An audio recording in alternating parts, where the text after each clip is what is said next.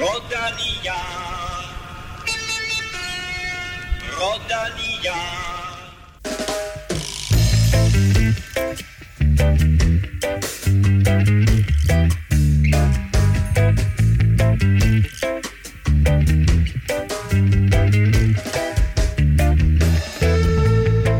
Det er anden pinsedag. Nogle holder fri, mens andre sørger for at holde dig opdateret på alt, hvad der sker på landevejen. Og øh, nå ja, så er der også lige en Superliga, der skal afgøres, men det er vi jo ligeglade med, ikke? jo. jo. Nå, okay, ja, jeg har regnet med et andet svar der. Nå. Giroen rammer i dag sin anden hviledag, og øh, Egan Bernal har et fast greb om øh, den lyserøde førertrøje, men øh, den amputerede kongeetappe i Giroen er faktisk stadigvæk i fuld gang, og den får du et resultat af sidst i udsendelsen, sammen med den øh, opdaterede stilling. Øh, Cecilie Uttrup Ludwig fik endelig sin første World Tour sejr i spanske Vuelta a Burgos, og øh, vi havde lidt håbet på at have hende med senere i udsendelsen, men øh, nu må vi i stedet for tale om den her øh, flotte sejr.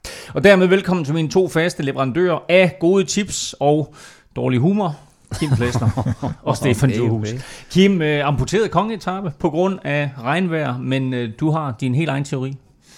Ja, altså, det, det, det, det virker som om, at de ikke rigtig kan finde ud af at, at sende cykelløb, hvis det regner alligevel, så, så der er jo ikke nogen grund til at trække pinen ud, og så, og så vise ikke tv-billeder i to hundrede og tolv kilometer, hvis man kan nøjes med det et hundrede og femoghalvtreds. Og lige nøjagtigt er kongeetappen skåret ned fra de der to hundrede og tolv kilometer til omkring de et hundrede og femoghalvtreds kilometer, det kommer vi tilbage til lidt senere.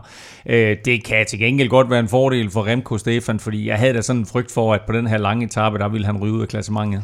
Ja, yeah, det, det er selvfølgelig stadig muligt. Altså nu får han jo lidt hjælp af Bugman, han, øh, han desværre måtte, øh, måtte udgå, så han øh, avancerede lige en enkelt plads i, i klassementet, men øh, jeg, jeg tvivler lidt på, at han kører sig ind i klassementet i hvert fald, så, øh, så ja, ja, altså det er jo godt øh, gå den øh, modsatte øh, fortsætte den modsatte retning i hvert fald. Og han, og han havde jo meldt ud også øh, efter ja. sidste etape, at nu behøver hans holdkammerater ikke at køre for ham længere. Ja, nu skal han ikke skille øh, Almeida ud længere. Nu kan han øh, bare få lov at køre. Det kommer vi også tilbage til. Nå, vi skal også omkring Ruta del Sol, hvor Superman Lopez tog den ventede sejr, og Mads P. fik en podieplads i sit løbscomeback. Og så blev det faktisk også til en uventet dansk etapesejr i weekenden. Mere om det senere. Hvis du vil være sikker på aldrig at gå glip af et afsnit, så husk at abonnere på Velropa Podcast, enten på Apple Podcast eller SoundCloud, Spotify eller hvad der nu er din foretrukne platform. På den måde får du automatisk en notifikation, hver gang vi udgiver en ny episode. Tak til alle, der støtter på tier punktum d k. Vi trækker lod om en Velropa Cup senere i udsendelsen, og ja. også om den her kæmpe præmie, vi bum, har bygget op bum, til, bum, fordi vi er faktisk over de syv hundrede og halvtreds støtter.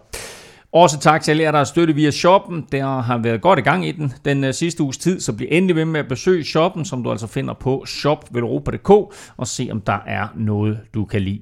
Mit navn er Claus Elming. Du lytter til Velropa Podcast, præsenteret i samarbejde med Zetland og Odset fra Danske Spil. Velropa Podcast præsenteres i samarbejde med Odset fra Danske Licensspil. Husk, at man skal være minimum atten år og spille med omtanke. Har du brug for hjælp til spilafhængighed, så kontakt Spillemyndighedens hjælpelinje Stop Spillet eller udluk dig via Rufus. Vi skal tale Giro lige om lidt, men først ligger vi ud i Tokyo, nærmere bestemt naturligvis med O L, hvor vi fik sat navne på de to første danske ryttere, der er udtaget til herrenes landevejsløb, nemlig Jakob Fuglsang og Kasper Asgreen. Ja, og det er jo måske meget naturligt valg. Altså Jakob Fuglsang skal jo være den, den ubetingede kaptajn på holdet, og øh, ja, men han er så. Det, det har ligget i kortene længe nu, ikke? Han er jo tidligere, eller hvad kan man sige, forsvarende andenplads mm. øh, fra, fra Rio, og øh, altså, han har jo styrken og erfaring til, øh, til at være der, så, øh, så det, det kunne ikke blive anderledes. Og så Kasper Asgreen, som jo også kan køre enkeltstart, øh, også meget naturligt, han kommer med. Øh, han har også styrken til at, og nok at komme en god bid øh, ind i løbet øh, sammen med, sammen med Jakob og, og placere ham øh, for foden af, af de rigtige stigninger. Ja, der, altså, der er jo den her dobbeltbillet, kan man sige, at uh, den, der skulle køre enkeltstart, skal også være med i linjeløbet, så, så hvis man skulle have en, der, eller Asgreen har jo selv sagt til os her også, at han bruger Tour de France nærmest på at køre sig i form til, til O L enkeltstarten, mm. så hvis man skulle have en god enkeltstartsrytter, der også kunne være lidt behjælpelig til Fuglsang, så mm. er det et, et, et super godt valg, og altså nærmest det eneste valg, ikke? Og Fuglsang har jo nærmest været kaptajn for det her øh, landshold, øh, siden han vandt ja. den sølvmedalje i Rio, øh, hvor Askren, må vi sige, altså på den måde, han har kørt i år, der er han jo den naturlige valg på, på alle fronter. Mm. Til gengæld var jeg meget overrasket over, at Jonas Vingegaard har meldt afbud. Øh, det ligner da ellers en rute, der passer til ham, både kan mm. man sige, som outsider, hvis nu Fuglsang ikke er der, men også som en værdifuld hjælper for, for Fuglsang. Ja, bestemt, og altså, det er selvfølgelig lidt, øh, lidt mærkeligt, men altså han... Øh Der er all eyes øh, på, øh, på Tour de France og, og sin hjælperolle der, og øh, det bliver jo utrolig stort og spændende for ham at køre Tour de France for første gang. Øh, og han regner ikke med, at øh, han, øh, han lige kan, kan, kan komme i gang igen øh, til, til O L, og jeg tænker også lidt på, at øh, han har en, øh, en lille ny datter derhjemme øh, og en lille familie, som... Øh, Når han så øh, i forvejen har været ude at sige, at han har været rigtig lidt hjemme, øh, altså når han, øh, når han får de der øh, tre fire uger i, i Frankrig, og så tager direkte videre til, til Tokyo, det øh, kunne jeg godt forestille mig, at han også tænkte lidt på. Og så tror jeg måske også, at øh, det ikke helt kan udelukkes, at han måske stadigvæk satte sig lidt på den der welterbillet, han havde, inden mm. han blev udtaget ja. til Tour de France. Og, og netop det, der vi også har talt om, øh, hierarkiet blandt de, de unge talenter på, på Jumbo, mm. hvor du har en uh, Tobias Foss, der kører godt i Giroen nu. Vingegaard har kørt godt. Sepp Kuss har lige sagt, han melder afbud til O L, fordi han skal køre Vuelta. Jeg tror, der ligger lidt konkurrence der, hvor de i de løb, hvor de kan få lov at køre deres egen chance, der er de nødt til at være der.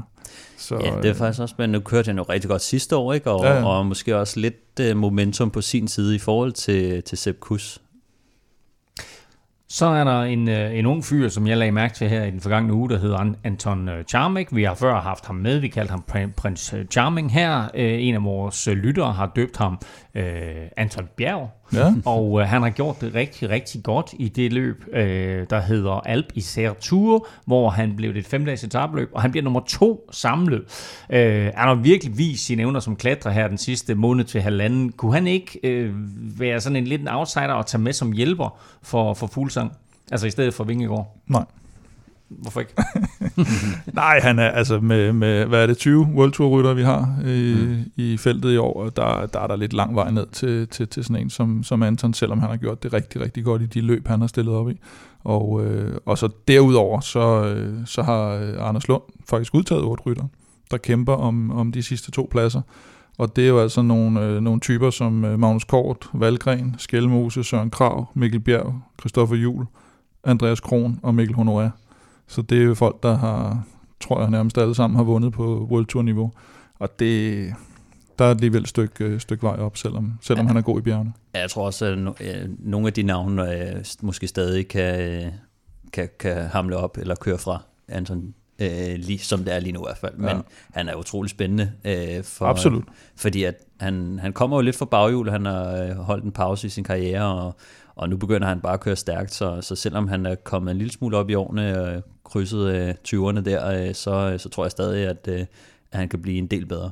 Og der er noget med, Kim, at datoen er sat for, hvornår de sidste to blev udtaget? Øh, den øh, toogtyvende juni, det må være lige efter D M, tror jeg. Og så tror jeg også, at, at Anders Lund nok går og spekulerer måske lidt i det der med, at, at det måske er vigtigere at få nogle stabile hjælpere. Altså en Chris Juhl, mm-hmm. som for eksempel har kørt rigtig godt også opad i, i en Giro. Og som var med for øh, fem år siden, bliver det jo, i Rio. Ja, at øh, der, der er du sikker på at få en, øh, en arbejdsindsats for Fuglsang, øh, og ikke en... nærmest konkurrent, der gerne selv vil, vil vinde løbet. Men det var også derfor, jeg spurgte lidt til Charming, ja. fordi hans rolle vil være hundrede procent. Ja, tror, altså, enten så skal du have en bjergrytter, der kan sidde med i bjergene, og hvis ikke du har, har det på hånden, så bliver du nødt til at tage sådan nogle som, som Askren, Chris Juhl. Nogle af dem, der, der kan hjælpe ham frem til, til de vigtige momenter i stedet Mikkel for. Mikkel Honoré er heller ikke et helt dårligt bud, vil sige. Nej, det tror jeg heller ikke, men altså, så på samme måde som, som Askren, så tror jeg, at den mm. eneste, der måske har en mulighed for at følge med op af bjergene, det er nok Vingegaard, og han melder sig fra. Ja, præcis. Vi har, du nævnte dem lige før, Kim, men altså, vi har en Magnus Kort. Øh, ruten er måske for hård til, at han kan vinde, men det er jo sådan en, at hvis han kommer med, så kan han jo vinde en spurt. Vi har en Valgren, som jo på en eller anden måde har haft for vane for at køre sig i form i efteråret. Vi har en Mikkel Honoré, som godt nok har slået sig lidt nu her, men altså han burde selvfølgelig være okay til, til, til O L der i, i juli. Altså, det, det, det er nogle interessante ryttere, det her, vi har at vælge mellem, fordi dilemmaet, Kim, er jo lidt det der, skal vi vælge et hold, som udelukkende er der for Fuglsang, eller skal vi vælge et hold, hvor der er måske, altså lad os nu tage en Søren Kragh også for eksempel, ikke? Altså, som jo helt sikkert også gerne vil køre sin egen chance. Hvad skal man gøre der? Nå, men det er jo allerede valgt. Altså Fuglsang det er, er Fuglsang hundrede procent. Ja, det er hundrede mm. på kaptajn. Og det er derfor sådan en som Søren Kragh måske vil stå sværere i en udtalelsesproces, fordi han har det typisk med, at han vil helst køre, når han selv er inde i billedet til en sejr. Og det er jo, har vi også været inde på tidligere, og det er jo også derfor, han vinder de her fantastiske sejre, fordi han, han altid gerne vil, vil have det der. Men, øh, men det, som man også kan se på den her brutotrup, hvis man lavede den om og sagde, at det var en brut, altså otte rytter, øh, og lagde dem om til, til V M i Flandern for eksempel, så er det et meget godt hold.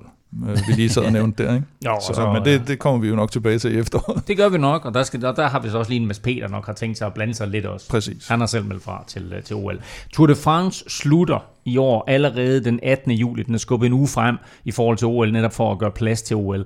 Øh, fordi rytterne, når de er færdige med Tour de France, flyver direkte til Japan, hvor de så skal være i karantæne. Og så kun seks dage efter at O L, eller undskyld, at Tour de France er slut, der køres herrenes linjeløb, og det er jo traditionelt den der første lørdag ved O L. Og nu skal vi lige, inden vi kommer videre i dagens udsendelse, naturligvis have skudt quizzen i gang. Mm-hmm. Og øh, det er jo super spændende det her. Øh, ikke, hvad skal vi sige, der er lidt mere spænding i quizzen, end der er i, i Giroen i øjeblikket. Det står fjorten fjorten. Øh, Stefan, du er sådan lidt, du er sådan lidt vores Remco. Ah. Du er udfordrende. Kim, Kim er banal. Han sidder der, og han, han prøver på at ja, trække fra. Han, han ved ikke helt, hvordan, øh, hvordan det går. Men han prøver på at trække fra, og så, så kommer han lidt igen. Er jeg helt på arbejde? Det er nok. Anyway. Sige, uh, det, det, det er som Remco, fra, i, som Remco i juniorrækken måske. Okay. Lad os sige det på den måde. Nå. Øh, det er en super, super interessant Giro, hvis vi kigger på, hvem der har vundet etaper. Fordi af de første femten etaper, der er der elleve førstegangsvindere i Grand Tour-sammenhæng. Øhm, gav det mening, Stefan? Ja, ja. Godt. Spørgsmålet har intet med i år at gøre, men derimod sidste år, fordi der var der mange flere ryttere, som vandt flere etapper. I år er det jo faktisk kun Caleb Ewan indtil videre, der har vundet to. Hvem vandt flest etapper sidste år? Ikke hold, men enkeltstående personer. Men du ved godt, at sådan noget, der er sket så for nylig, det, det, det ved jeg slet ikke. Nej, jeg siger det bare. Det er franskmænd. Ja, præcis. Men øh, det er Stefan, der har serveretten, så hvad hedder det, når vi kommer dertil senere i udsendelsen, så får du lov til at bestemme, om du vil svare altså, først, skal... eller du lader Kim svare. Så hvem vandt flest etaper sidste år i Giro d'Italia? Den ene person. Den ene person, der vandt flest etaper? Præcis, det er det, vi leder efter. Okay. Det kan ikke være svært at forstå. Nej. Godt. Så har jeg kun én ting til jer to, og dig, der sidder og lytter med. Lad nu være med at google.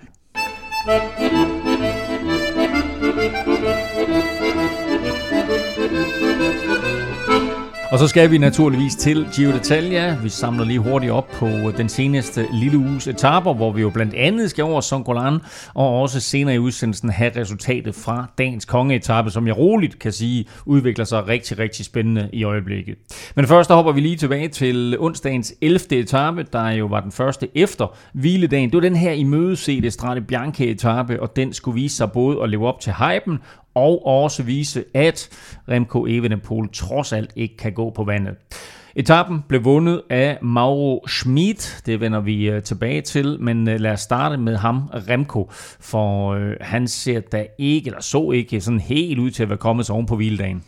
Nej, det gjorde han ikke, og det viser bare, at han, øh, han er menneskelig i sidste ende. Øh, han havde jo en, en fantastisk start, og har holdt øh, meget længere, end, end jeg havde forventet i hvert fald. Der var nogen, der havde tippet ham til at, at vinde det hele, eller køre på podiet. Øh, men altså, det viser bare, at forberedelserne trods alt ikke har været optimale, og øh, selvom han, øh, han har kørt, øh, kommet godt fra start på, øh, på bare at have rå talent, mm. øh, Det, det, det er imponerende, men altså... Det kræver det, noget mere at køre sådan en tre ugers tur der. Ja, hvis I, du har, han har ikke fået nok distance på, og øh, det, det er bare... Altså, for, for at køre øh, topklassement i, i, i sådan en Grand Tour, det kræver bare, at man har haft øh, måske mindst et år med, med sådan god, solid træning. Altså, hvis man skal holde til, til sidste ende, ikke? Så... Jo, også det, netop det der med, at han ikke har prøvet det før, og så kunne man også godt se, at der, hvor det... gik galt. Det gik galt lidt fra starten, altså nedad i øh, Strade Bianche også, at han, mm. han, han virkede sådan lidt nervøs. Han lå og holdt afstand til dem mm. foran og sådan noget.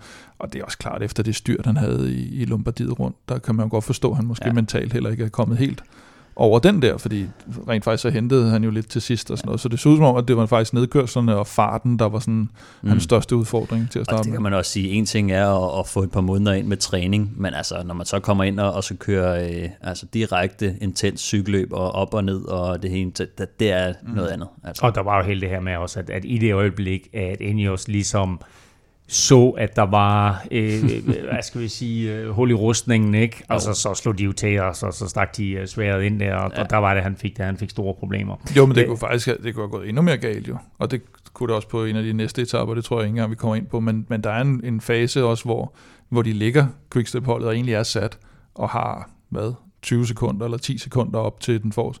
Og hvis de virkelig havde sat speederen ned der foran, så havde det jo, altså så var mm. de raslet, og det var der også et par dage efter, hvor hvor de kommer sådan på bagkant, og så, øh, men så slapper de lidt af foran, og så, så, så bliver, han, bliver han lidt reddet. Ikke? Frustrationen var tydelig hos øh, den unge belgier, fordi øh, han flåede sådan radioen hmm. ud af øret meget markant, så bilen bagved i hvert fald ikke var i tvivl om, at, øh, at han var mopset. Ja, altså det er jo en utrolig frustrerende situation, ikke? Man skal huske på, at han har siddet på pumperne i, i lang tid, øh, og det er mange dage nu, hvor at, øh, der har, det har set lovende ud, ikke? Og øh, længe ventet comeback og, og store ambitioner for ham selv. Øh, når han så knækker, så, øh, altså, så er humøret jo ikke i top, det er jo klart. Øh, og, og når så øh, holdkammeraterne øh, ikke lige øh, er med på, hvad der skal foregå, ikke, ikke overholder aftalerne, og, og, og sportsdirektøren, han, øh, han brøvler lidt i, i radioen, så, øh, så kan det hurtigt gå, og han er jo stadig ung, ikke? Så måske øh, stadig lidt mere rå diamant end, end poleret. Og alligevel så blev det faktisk til et forholdsvis begrænset tidstab. Altså det er selvfølgelig en, en, en, jeg kalder en almindelig etape, men det er jo ikke en bjergetape som sådan, men han taber trods alt i går så en kun to nul otte. Jeg synes egentlig, han, jeg synes egentlig, de forholdt mig, altså efter det der Øresnegl-show, mm. hvor man tænkte, okay, nu ramler det fuldstændig, altså nu, nu gider han bare ikke mere, nu kører han nærmest hjem, ikke? Så synes jeg egentlig, de får samlet meget godt op på det, og får hentet til sidst. Jeg havde, jeg havde troet, det var, det var gået værd der. Men det er også, altså Almeida kommer jo til undsætning øh, til sidst, og, og de finder en, en fin rytme og sådan noget. Og det, jeg tænker også, han siger jo selv, at, at benene var tomme, men jeg tror lige så meget, det var psykisk, fordi hvis benene var helt tomme, så, så finder du ikke rytmen igen. Mm, altså så, så mister du tyve minutter, ikke? Men, øh, men det, det er ligesom om, det, det sidder lidt mere psykisk i ham, at han, han altså en ting er, at han ikke har benene, men øh, jeg tror, at, øh, at hele det der show med, at han taber og bliver sur okay. og alt det, det er, det er psykisk, og det er frustrationer, øh, og at han ikke lever op til det, han nok selv havde håbet på. Ja, for han har været nede og køre recon på, den, på netop den her, øh, ja. som en af de få. Og, øh, og så tror jeg, jeg tror, at han har aldrig kørt Strade Bianche før formentlig. Nej.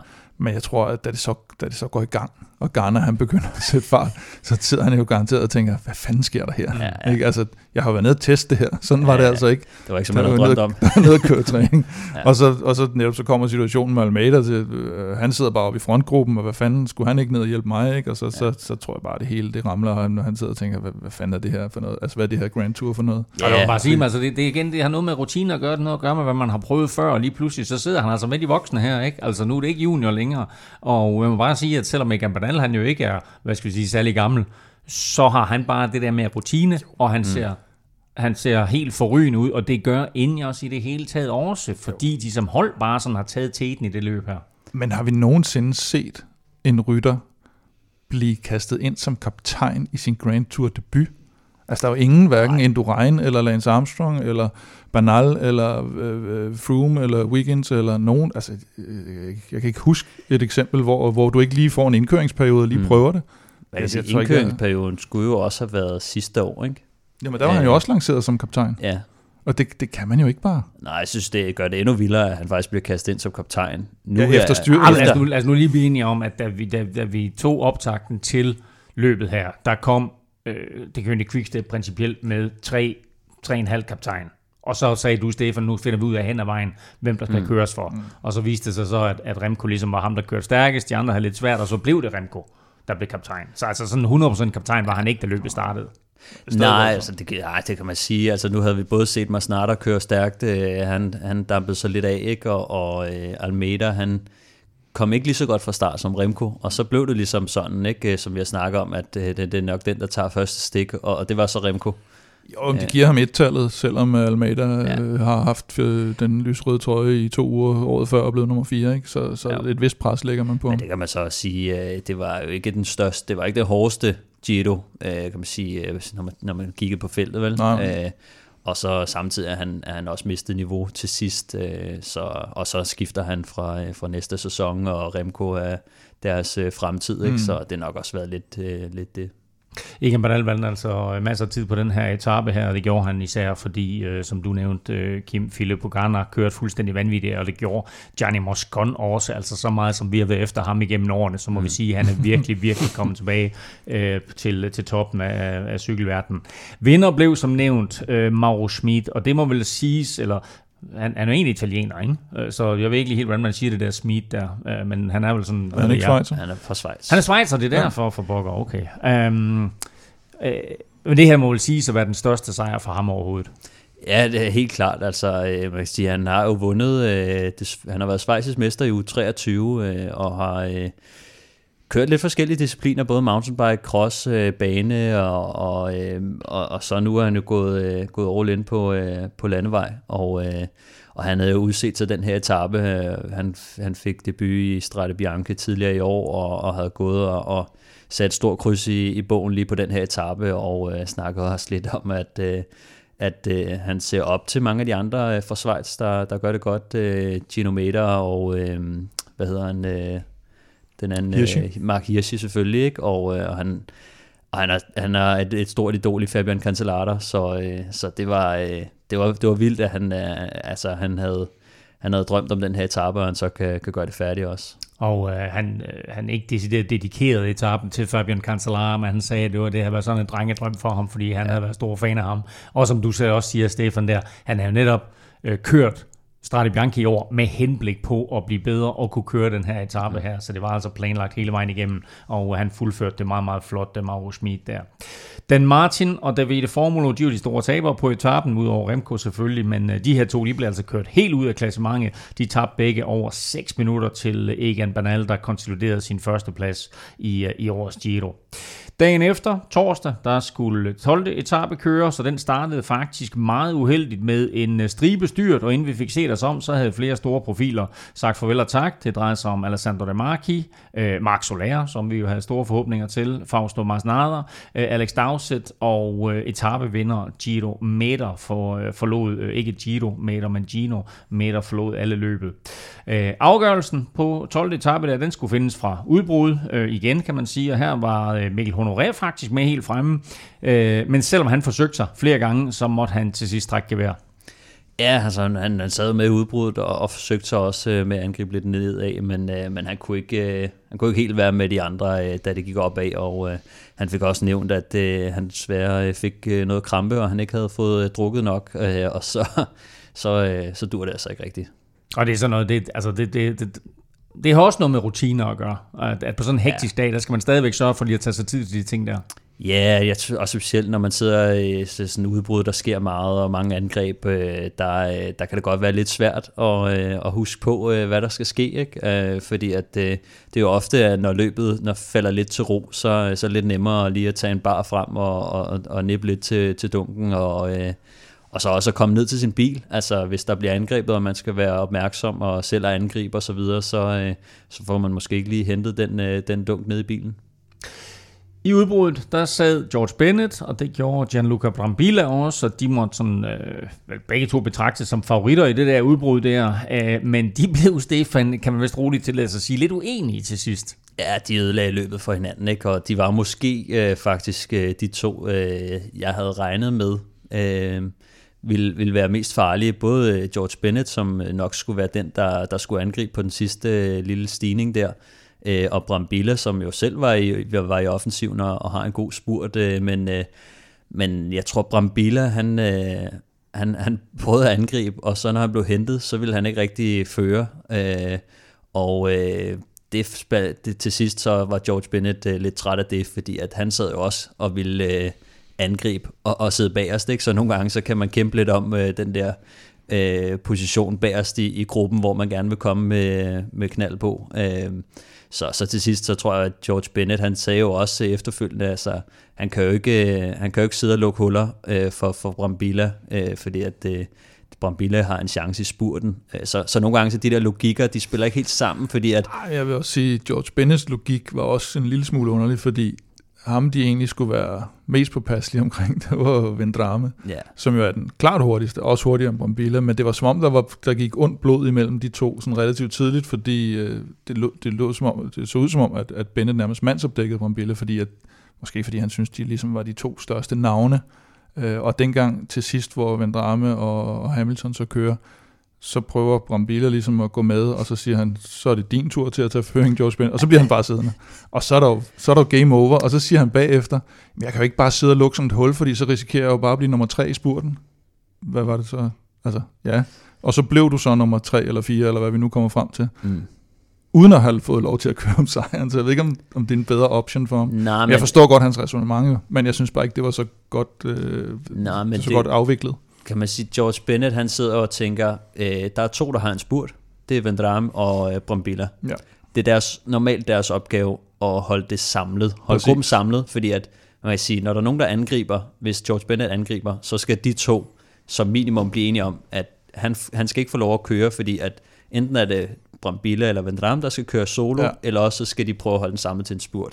Og yes. det er der sådan generelt ret enighed omkring, at hvem kan spurte, og hvem skal angribe, og øh, så spiller man ligesom gamet ud fra de, kan man sige, regler. Øh, men, men Brambilla, det er ham, der prøver at, at være, øh, være lidt smart. Altså, han, jo, han, men der hvor det kikser for dem er jo, at de lader Vendrame sidde på bagsmækken, og hver gang ja, han nød jo det, godt. Han altså, får slet ikke lov at lukke på øh, noget som helst. Nej, præcis. Men altså både, kan man sige, Vendrame og Brambilla havde angrebet en del også, ikke? Mm. Så når, når de heller ikke vil, vil tage del i føringsarbejdet, så så bliver det ret frustrerende for, for sådan en som George Bennett, fordi hans opgave, han sidder jo og tænker, når de andre angriber, og han skulle angribe, mm. så er det dem, der skal lukke hullerne, ikke? Så det burde være ham, der var i offensiven, øh, men i, i stedet for, så ender han med, med at sidde og lukke huller til, til de andre, og så sidst, så tænker han, okay, jeg bliver nødt til at, at tage en lille hvil her, og få de andre til at lukke nogle huller, for ellers så er han chanceløs, ikke? Han har sagt inden Giro, når han kørte efter en fjerdeplads, at det så på den her etape, det var, det var overraskende.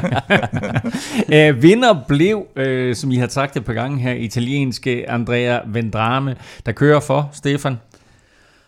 Øh, ah, ah, shit, det er tak for det. han var han var hurtigst i spurten, øh, hvor han kom til mål sammen med Chris Hamilton, så de to skulle altså afgøre det indbyrdes mellem sig. Ja, og så synes jeg, vi skal lige vi skal lige have med det mest dramatiske nærmest ud over hvad hedder det, at at, at Brambilla og, og og hvad hedder det Bennett, de lå og, og legede tosser i spurten også. Så så Brambilla blev deklasseret, så var det jo, at, at Nibali lige pludselig angriber på den sidste mm. nedkørsel, altså hvor feltet har holdt sig helt i ro, og han vinder vel hvad? Syv sekunder eller sådan noget til sidst. yeah. Men, men han, får jo, han får jo vores gode ven, Moscon, han kan jo ikke nære sig.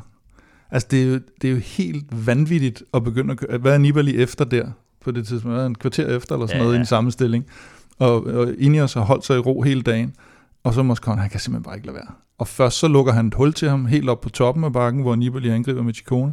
Og så længere nede, hvor Nibali kører igen, så sætter han efter ham og styrter.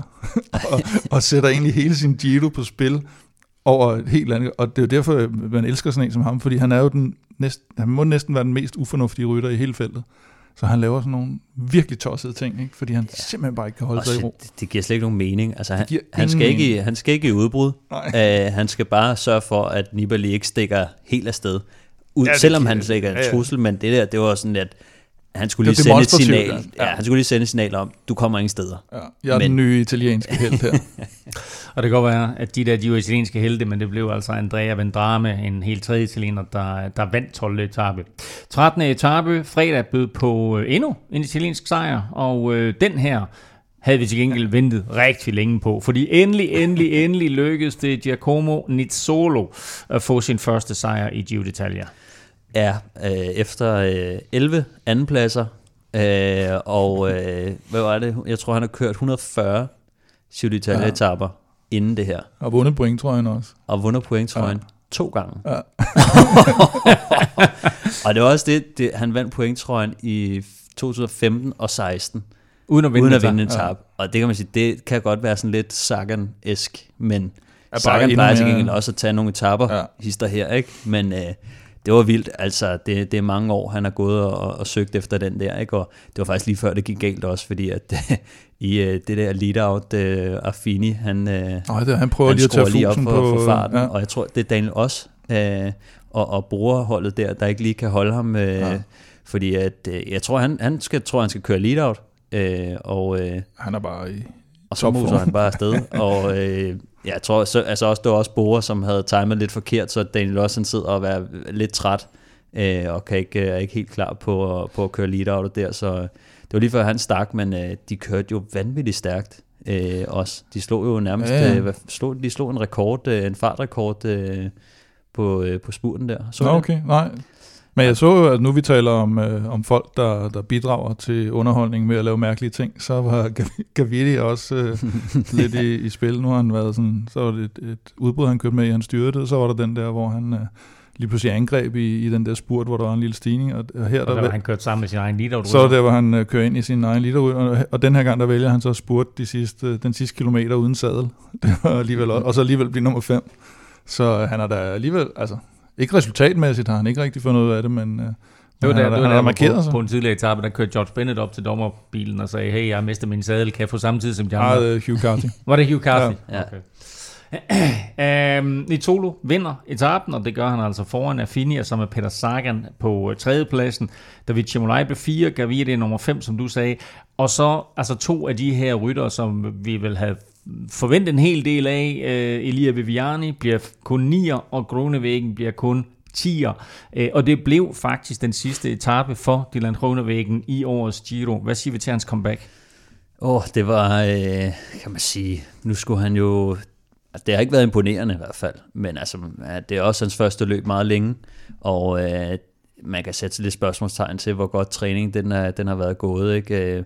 Mange af de her sprinter, de bliver også nødt til at have nogle cykelløb for at komme i form. Altså, det er, det er rigtig svært for, for dem at, at komme i god form uden øh, cykelløb, så tretten etapper i, i bogen, øh, det, og så hans bedste placering var en fjerdeplads. Øh, det, det er vel godkendt. Øh, vil jeg sige, altså det, det skulle svære omstændigheder, han har haft, ikke? Også med, det, det vigtigste var at se ham tilbage og blande sig i, i massespurterne. Øh, ja, så, så kan man sige, han er, han er vel okay tilbage. Det var vigtigt at få den, øh, få den afviklet ud af bogen nu, at sætte ud til hans, øh, hans løbsprogram er sådan lidt skræddersyet til, at, øh, at han skal tilbage og, og, og vinde nogle sejre. Han skal jo køre øh, mange af de her sprinterløb og mindre endagsløb, øh, hvor at, øh, det er sådan noget som Vallonien rundt, Danmark rundt også. Nå, kommer han til Danmark rundt? Ja, ah, det, det er i hvert fald sådan, det ser ud lige nu. Ikke? Så når man lige kigger på hans program, så det er det ikke fordi, at han skal køre Tour de France og Vuelta og, og de helt store øh, cykelløb, men, øh, men der, der burde ligge et par etapesejre til ham i nogle af de her etapeløb. Jo, ligesom med, med, med Remco, ikke? Så er det jo, det er jo et hårdt løb at smide ham tilbage, ja, ja. Lige efter den der lange løbspause. Så ja. Man kan måske undre sig over, at de ikke gav David Dekker en en chance undervejs, så de må have troet sådan relativt meget på ham egentlig. Og han er jo også udgået jo.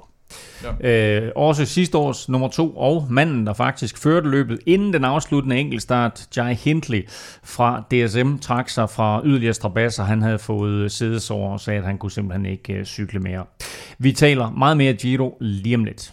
Jeg er medlem, fordi Zetland udfordrer mig, kommer med nogle nye vinkler på tingene. Det er et medie, som har et udsyn, som er grundig i sin tilgang til, til nyheder, og som jeg synes giver en spændende vinkel på mange forskellige emner. Jeg synes, at det er vigtigt, at man også øh, betaler for at, at få noget ordentlig journalistik. Kan du huske Zetland? Nu kan du prøve en af Danmarks absolut fedeste nyhedstjenester igen på zetland punktum d k skråstreg velropa. Med Zetland får du det store nyhedsoverblik serveret i et øh, lækkert format og leveret lige ind i dine øregange, præcis som den podcast, du lytter til nu. Og det koster dig altså kun halvtreds kroner for to måneder. Det er øh, to hundrede kroner under normalprisen, så du sparer altså faktisk firs procent alt i alt. Så har du ikke stiftet bekendtskab med Danmarks fedeste nyhedsapp, jamen øh, så kan du enten prøve dem for første gang, eller prøve dem igen, hvis du kender dem. Og øh, så støtter du selvfølgelig også Velropa Podcast. Samtidig så hop ind på zetland punktum d k skråstreg velropa nu. Og øh, Kim, vi har jo talt et par gange om øh, helikopteren, og det er altså stadigvæk en af mine øh, yndlingsmåder at få mine nyheder på. Det er nyhedsoverblikket, der, der samler historierne. Og så læste jeg også den her, eller vi, vi sad lige og talte om en, en historie om en, en dansk kvinde, der var blevet meget rig over i, øh, i U S A, tror jeg det var. Noget tech-halløj. Og, og, øh, og det var, hun synes hun var sådan lidt mærkeligt, og jeg tænker bare, at øh, jeg ville bare synes, det var, det var rimelig fedt. Ja, okay, det, det er sådan noget med hendes bekendelser i forhold til, at det ikke øh, altid er sjovt at, at blive millionær, men... Øh, det tror vi alle sammen er lidt... Nå, de riges problemer. Den historie, jeg har nyt... Det nye, det nye nyhedsoverblik, det kommer til at hedde U F O. U F O. Jamen, nå, nej, det er sjovt. Har du, har du hørt den? Fordi det er den historie, jeg synes, der er sjovest lige nu. Jeg tror, jeg tror overskriften er sådan noget med U F O'er. Skal vi til at tage dem alvorligt, eller et eller andet i den retning, yeah. ikke? Øh, og det er, det er en historie om, at, øh, at der, er kommet nogle, der er blevet åbnet nogle arkiver omkring øh, U F O'er og så videre, og pludselig så er der nogle historier og sådan noget, som er blevet hemmeligholdt for den brede befolkning. Det er jo noget med, at øh, jeg ved ikke, jeg har i hvert fald holdt lidt øje med, jeg har altid synes, det var noget pjat, men øh, nu har Pentagon så indrømmet, at øh, de systematisk holder øje med U F O'er, altså ikke flyvende tallerkener, men U F O'er. Og øh, det synes jeg bare er lidt spændende, at øh, nå, det er jo det, man tænker på. Det er jo det, man tænker ja. på, når man hører det, ikke? Men, øh, men det, jeg har set nogle forskellige videoer også, og nu er det sgu lige på tide at, at lige finde ud af, hvad fanden er egentlig, der foregår. Ja, dem, der laver det derude i markerne også, hvor der kommer sådan nogle mønstre. Ja. du, du ved, hvad det hedder, corn circles, hvad det hedder, corn et eller andet. Ja, jeg ved sgu ikke. Så, nå, det var, jamen øh, prøv at høre. Zetland punktum d k. Alt om helikopter og U F O'er. Ja. Øhm, men udover helikopter og U F O'er, så er der altså masser af fede historier derinde. Øh, så øh, sidder du på cyklen, eller er du i bilen, står du græs, eller hvor du nu end har tid til at lytte, så er Zetland altså en perfekt måde at få dine nyheder på. Hop ind på zetland punktum d k skråstreg velropa, så kan du prøve, prøve Zetland i to måneder for kun halvtreds kroner. Og øh, du må meget, meget gerne dele koden med venner og bekendte. zetland punktum d k skråstreg velropa. Lørdag var der mange, der havde set frem til etapeafslutningen på legendariske Monte Soncolan, hvor der blev lovet massivt regnvejr og våde veje i finalen, men regnen udblev, og det blev lidt overraskende ikke klassementsrytterne, der skulle køre om sejren på toppen af Soncolan. Vinder blev for tredje dag i træk en italiener, da den unge Lorenzo Fortunato kom alene til mål, mens Egan Bernal og Simon Yates tog tid på de andre favoritter, men uh, sikke en sejr af Fortunato. Ja, og det er et fantastisk navn til, til en vinder på, på Monte Soncolan, synes jeg. Det bliver ikke meget mere, mere italiensk. Og så for det her uh, Ivan Basso, Alberto Contador hold, uh, lille bitte hold, der, der får deres absolut største sejr nogensinde. Og jeg så også et, uh, en lille video med Contador, der, var, der kørte med selfie-stang og, og stod og skreg ind i... Fortæl, hvad, hvad det, det hedder, det hold der? Det hedder, jeg kalder det, Iolo Cometa. Jeg glemmer altid, hvad det hedder. Jeg ved ikke, hvorfor. Jeg synes, det, de, de må finde på sådan lidt mere huskbart navn. Du ved, ligesom det kører i Quickstep. Lige præcis, den ja. ved man, den sidder i skabet. Eller også skal de køre nogle flere cykelløb. Nej, men det var, altså, det, han, er, han er jo med, det er igen, altså Mollema og, og George Bennett og de her typer, der er med, ikke? Og man tænker, det, det, det, nu, nu må de da få den der sejr, de to, der har kørt med i alle udbrud nærmest. Men, øh, men den hold, han skulle, og så var det, det Jan Tratnik, der... Øh, Der, der, egentlig, der egentlig gik hen og, og var den nærmeste konkurrent, der kommer vel i mål. En, det er ikke meget. Hvad er det, en ti femten sekunder efter? Til sidst, tror jeg. Mm. Og så er det... Altså, igen var der jo det her enormt lange indløb til, at der kommer et udbrud af sted. Og, øh, og Affini, som vi snakkede om i spurten før, og som også kørte godt på den første enkeltstart, han er, han er virkelig ramt formen her. Og han øh, på et tidspunkt, så, så laver de det der igen, ligesom der skete på en af de andre etaper, at de, at de, jeg tror, de har kørt tres kilometer, og der var ikke kommet nogen sted. Og så lige pludselig så får Affini fat i sådan en motorcykel, der lige får givet dem noget pace, og så bliver det bare revet midt over øh, lige bagefter. Både fordi Affini kører som en motorcykel, men også fordi, at, at den forreste gruppe lige pludselig får det her lille stykke pace, der kan... Og så, øh, hvad hedder det... Øh, Bennett, han, øh, han øh, kan egentlig takke Affini for, at de holder så langt og holder, holder feltet bag sig. Og så er der kommet sådan en historie i medierne om, at, øh, at Bennett han nærmest kørt ned øh, af hele Soncolan og, og, og, øh, og hvad hedder det, og så kørte sammen med Affini op for ligesom at hylde hans, øh, hans arbejde, mm. men, øh, men Affini skriver... Og, og, og, og på en eller anden måde hjælp ham op, eller noget, ja, var der var en historie frem om, i hvert fald, at det var sådan, nærmest en stor gestus af ham, og han nærmest havde kørt to gange op af Zoncolan, og kom i mål igen toogtyve minutter efter, han selv var kommet i mål og sådan noget, og så Affini i dag, han skrev en kommentar til en af de der historier, at altså, han mødte mig på vejen ned, og så kørte vi sammen i hundrede meter, så, mm. så, så værre var det ikke. Og jeg kom til at tænke på, altså, må man godt, altså, må man godt ligesom have kørt etappen færdig, og så begynde at køre ind i løbet igen, det kan jeg ikke forstå. Det tror jeg faktisk ikke rigtigt, man må, nej. Det, det, det kan jeg heller ikke, altså selvom man så bare kører ved siden af en, så kan du, altså... kører opmuntret, ja, ja. det, altså, det ved jeg ikke. Det, det virker bare mærkeligt, at man, at man må blande sig. Altså, ja, og, og altså, nu er han jo selvfølgelig ude af klassementet af Fini. Havde det nu været på en eller anden måde noget som helst, der havde haft en betydning for ja, løbet, ja. så kunne man sige, så havde det nok været op til diskussionen. Nu har det jo ingen betydning ja. som sådan. Øh, blandt favoritterne, der kørt Ineos igen med et enormt overskud, og det minder jo langt hen ad vejen, meget af det, som Ineos foretager sig i øjeblikket, det minder jo langt hen ad vejen om den måde, som vi så Sky køre på for et par år siden. Men lige den her etape, der var det sådan set Astana, der skabte løbet. Ja, de tog faktisk ansvar ret tidligt på etappen, og, og, og viste ligesom, at, at de ville prøve at, at arbejde for, for Vlasov og gøre det, gøre det hårdt. Og øh, samtidig så tog de også og skød den på nedkørslen øh, frem mod øh, Zoncolan, hvor de faktisk øh, fik hul. Æh, ikke fordi det var et stort hul, men øh, det var alligevel sådan lidt, øh, når de sidder med Izagirre og Luis Leon Sanchez øh, og, og, og nogle rytter, som godt kan holde kæden stram, så, øh, så var det sådan lidt... Øh, ja, sige, det, var, øh, det, det, det fik de andre til at gå lidt i panik i hvert fald. Øh, men øh, da de så øh, kom frem til, til Zoncolan, så, øh, så viste det sig, at, at Vlasov faktisk ikke havde benene alligevel. Og det er jo sådan lidt... Øh, ja, jeg kender godt det der, hvor man sidder og arbejder for en, og så lige pludselig så har han ikke benene alligevel, og så...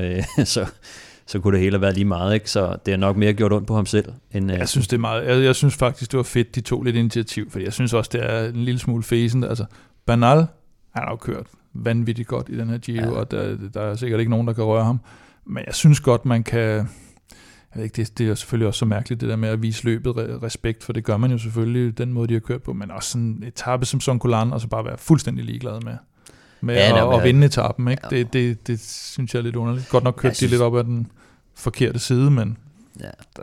Det er fedt at se, når der er nogen, der prøver at gøre noget. At ja. det så ikke øh, fungerer, det kan man sige, okay, men, men jeg vil sige hatten af for, at de faktisk prøver at, ja. at vinde løbet, eller prøver at, at, at få ham til at avancere i klassementet. Altså, det synes jeg godt, øh, de andre nogle gange kunne lære lidt af, at man ikke bare øh, sætter sig ind på bagsædet af, af Ineos og, og, og krydser fingre for, for det bedste. Der er skabt lidt større forskel her i den anden uge øh, af Giroen, men øh, i sidste uge der talte vi jo om, at øh, løbets mest anonyme favorit indtil videre havde været øh, Simon Yates, men her der viser han sig endelig, og vi ser den der Simon Yates, øh, den, den klassiske Simon Yates, der ja. angriber. Ja, vi har, vi har jo talt om det her med, at, at han, har, altså, han virkelig ikke havde vist noget, og så lå han jo relativt tæt egentlig på, på Bernal, i forhold til, at han ikke havde vist noget. Mm. Og, øh, og så lige pludselig, så var han der sgu, og, og sætter et, et, et så hårdt angreb ind, at der ikke er nogen andre, der kan, der kan, der kan følge dem, og, og, og kun Bernal. Og, og faktisk på et tidspunkt, synes jeg også, at Bernal ser en lille smule slidt ud for første gang i, mm. i Giroen, men så, så ved jeg ikke, om det er, fordi han så får, får ligget så meget på, på bagsmækken, eller, eller han bare hele tiden havde haft det der overskud, han lige viser til sidst, og tager, tager ti sekunder ekstra på ham, øh, op mod målet. Ja, han gør, Yates kørte så op på andenpladsen øh, på ja. den her etape, ikke? Så, øh, altså et samlet regnskab. Ja, et samlet regnskab. Så altså, han viste jo, at øh, han faktisk havde noget, og han havde jo faktisk selv været ude og, og, og kalde, at han havde faktisk øh, lidt smerter i, i benene, øh, og det øh, kan man sige, det var meget, men, også, men ikke, øh, ja, ikke på den måde, men jeg tror, det har, øh, mit gæt er, at, øh, at det nok er, en, er noget med nogle knæsmerter i virkeligheden, fordi han sagde... Men det, det var, du snakker om nu, det er, det, er, det er hans første uge, fordi han har været ude og komme med ja. nogle kryptiske tweets omkring, at ja. han ikke har haft det godt, eller et eller andet, mm. eller der har været et eller andet galt, eller han er en dårlig første uge, eller et eller andet. Ja, vi har jo spekuleret lidt i uh, den omvendte Yates, uh, som, mm. uh, som Kim også sagde, altså var det noget med hans, uh, hans form og uh, opbygning af den, at, uh, at han var lidt sløj i starten, og, og, og skulle køre sig ind i løbet, men... Uh, Men noget kunne altså tyde på, at det, det har mere været nogle, nogle problemer med... Øh, altså mere, nu har han jo ville holde det hemmeligt, øh, og ikke sagt så meget. Han har sagt, at øh, det var øh, nogle, nogle, nogle smerter i benene. Og der kan man så sige, okay, det er nok ikke, øh, det er nok ikke bare øh, syre i benene, men, øh, Men jeg gætter på, at der er jo ret, ret mange muskler øh, omkring knæet, eller der er sådan hæfter omkring øh, knæet, så, så hvis der er nogle øh, muskel, øh, kan man sige, en muskel, der, der er stram, eller øh, nogle, nogle smerter, så kan det typisk også trække lidt i knæet, og, så selvom det ikke er noget seriøst, så, så kan det godt være, øh, være ret irriterende. Til gengæld så var det en seriøs acceleration, han lavede her i Yates, mm. og om det var den, eller det måske var, var fjorten dage i stængerne, øh, man lige pludselig kunne se på Remco, så øh, kunne den unge belgier i hvert fald ikke sidde med her. Nej, han smider lige halvanden minut igen, og, og ryger kun en enkelt plads ned til, til, til ottende pladsen, men, øh, men, men efter etappen, så siger han også, at øh, nu behøver holdkammeraterne sådan set ikke rigtigt at, at bekymre sig om ham længere, som han sagde. Ej, nu, nu kunne det være lige meget, ikke? Når Sokolange skulle ligesom have været et vendepunkt, hvis det, hvis det skulle være blevet til noget. Så. Ja, i hvert fald opad, ikke? For den sluttede med det her, eller den, det, det var sådan en af de ja. her etapper, hvor det var relativt fladt, og så den der kun opkørslen til sidst. Så hvis det, så hvis det havde været kun nedkørsler, han havde problemer med, så, så havde han selvfølgelig kunne sidde med det. Søndagens femtende etape sluttede for flere ryttere, inden den nærmest var kommet i gang, fordi umiddelbart efter starten, der var der et kæmpe styrt, hvor blandt andet Emmanuel Buchmann var implaceret. Øh, etappen blev neutraliseret inden, øh, eller indtil øh, såvel læger som ambulancer nåede frem, øh, og blandt andet måtte Buchmann udgå. Øh, hvorfor var det først og fremmest, at de, de neutraliserede øh, hele etappen her? Ja, man kan sige, det, det, det er jo også lidt underligt, fordi den var jo faktisk sat i gang. Man kunne forstå det, man ser jo typisk, hvis, øh, hvis de er i den her neutrale zone, som de, som de kører i, inden øh, etappen sådan officielt sættes i gang. Hvis der så er nogle rytter, der har nogle problemer, eller der sker et lille styr, så udsætter man den, eller så venter man lige med at starte. Øh, I Tour de France ser man typisk ham der Prudhomme, der står med flaget, så venter han lige to minutter på, at øh, øh, var, det, var det faktisk i Flandern, hvor Askren lige pludselig havde noget problemer der i starten, ja, og lå nede. Jeg ved faktisk ikke, om de udsatte den der, men der, typisk hvis der sker sådan noget, så siger de, vi venter lige til han er op igen. Og her bliver det jo givet, givet løs, og, og Campenaerts, han er jo allerede øh, ude på motorvejen nærmest, og, oh, og de spurtede jo bare derudad med, med Valsjard på hjul, ikke? Og så lige pludselig, så ser man bare de der biler holde, og, og, og, og jeg tænkte da også først, jamen de kan jo ikke neutralisere, altså de kan jo ikke stoppe løbet, når først det er i gang. Det er jo bare ærgerligt, altså om du styrer altså, der er ikke, der. Der er ikke tv-billeder af styret, men som jeg har hørt det, så foregår det ned ad bakke med rygvind med halvfjerds kilometer i timen, og så er der to ryttere, der rammer hinanden, og det får katastrofale konsekvenser. Ja. Der er tredive ryttere impliceret ja, i det, det her styret. Det var relativt lige, men det var ude på sådan en nærmest sådan en bro. brostykke eller sådan en allé, eller hvad skal man sige, og så med, lidt, med, lidt med medvind. Vej, ikke? Altså. Ja, og, og, og, og, og det, der er jo problemet, det er jo simpelthen, at, at de skal være sikre på, at de netop har ambulancer og sådan noget nok, fordi de har jo de her, en ambulance, der kører bagved, men, men her så skal de have tilkaldt nogle ambulancer, og så være sikre på, når de så kører videre med de andre, lad os nu sige, de så kører femten kilometer længere hen, og så der sker et eller andet frygteligt, så kan de jo ikke bare køre derhen, uden at, uden at have, have, have ambulancer med. Så, så, så helt fornuftigt, og selvfølgelig er der nogle ryttere, specielt dem, der var i udbrud, de var jo stik-tosset, men, men da først der ligesom faldt ro på, så, så fandt de ud af det, og så var det jo nogenlunde de samme, der kørte igen alligevel. Så, det kommer vi lige tilbage til, ikke, fordi jeg vil lige tage fat i, i Buchmann først, for der er en grund til, at jeg ikke har spurgt jer til ja. Emmanuel Buchmann tidligere mm. i, i, i dagens udsendelse, fordi han var egentlig ved at køre sig ind i, ikke blot ind i klassementet, men nærmest ind på en podieplacering mm. øh, med, med sine sidste par dage her, så det er jo kæmpe slag, både for Bora og for løbet, at han ryger ud.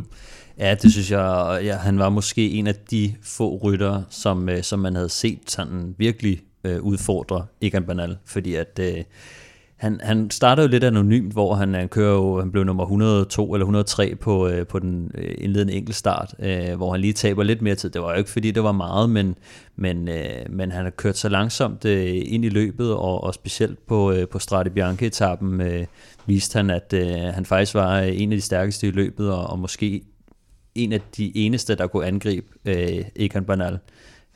Så, så det, det synes jeg er et, et, et stort tab øh, for, for løbet, altså, fordi han var, øh, han var måske, måske den eneste, der kunne udfordre Egan Bernal, eller den eneste, der viste, øh, at øh, mm. han kunne lave et seriøst angreb. Og har tidligere kørt topplacering hjem i, i Tour de France, mm. så han har topniveauet.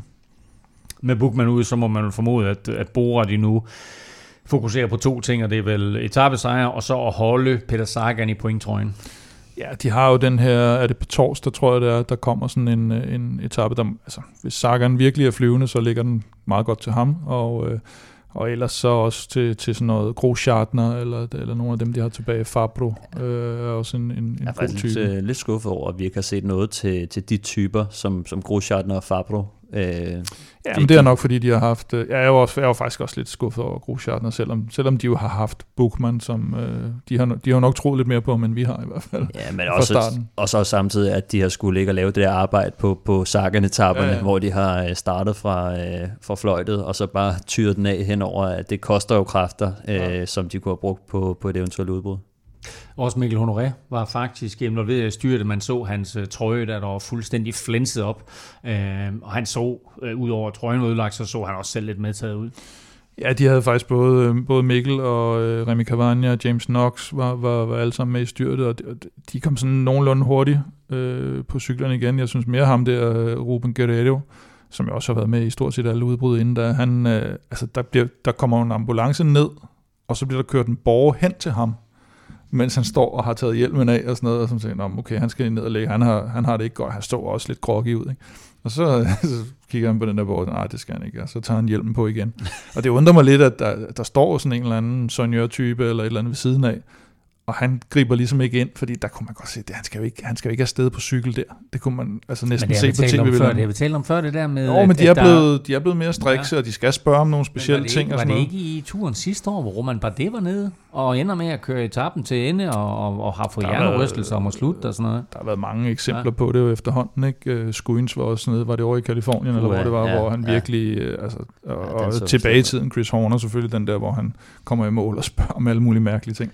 Men... Men, øh, men han, kører, han kommer så også ud, fordi jeg tror, de kører atten kilometer, og så, så står han af, ikke, fordi der, der må være nogen alligevel, der har fået fat i ham og sagt, det er, mm. ikke, helt, øh, det er ikke helt normalt der. Og så, og så hørte jeg lige Brian Holm i formiddags fortælle, at han havde, han havde talt med Mikkel Honoré om, at øh, han havde kørt rundt med, med både hovedpine og, og sådan lidt, øh, lidt svimmelhed og sådan noget under det meste af etappen, så...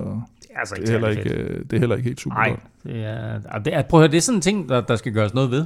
I, i cykeløbet, jeg ved godt, det er, ja, marts og fortsætter sådan noget, ikke? Men, uh, men vi ser alle andre sportsgrene, vi ser N F L, vi mm. ser ishockey, vi ser håndbold, vi ser fodbold sågar, ikke? Men altså, det er bare svært i cykling. Han mere opmærksomhed, jamen, det er det da ikke, altså der er en eller anden uvildig læge, som kommer hen lige og kører en finger forbi øjnene, og hvis det er sådan, at han så siger torsdag. Så, så. Jo jo, men det er jo det der med, at løbet kører videre. Det er det, der er problemet i cykelløb, ikke? Altså det andet, der i amerikansk, ja, ja, fodbold, der stopper du kraftigt med tiden hver anden minut alligevel, fordi du skal se reklamer, ikke? Nej. Bum, bum, bum, bum. Nej, det er rigtigt, altså, at, at, at du har ikke så meget tid, øh, nej, og, ikke, og, og det er ikke fordi, der er propfyldt med læger. Og hvis der er seks øh, rytter, der har været groggy efter det der styrt i går, ikke, og så er der en læge, der render rundt, og han er i gang med at smøre en eller anden ind øh, på skulderen, fordi han har... Jamen altså, nu blev, nu blev etappen jo neutraliseret, og så må, ja, man gøre det noget oftere. Altså, ja, skal man bare nogle jeg ved godt, læger, at, det, at det, det vil være fuldstændig at ændre et, et, et løb. Altså, pludselig er der nogen, der lige får kræfter tilbage i benene og sådan noget, ikke? Så, så det er selvfølgelig en udfordring, men det er også en udfordring, at en at flere rytter måske endda i går får lov til at købe, ja, ja, ja, med hvad der minder om hjernerystelser. Ja, ja, helt enig.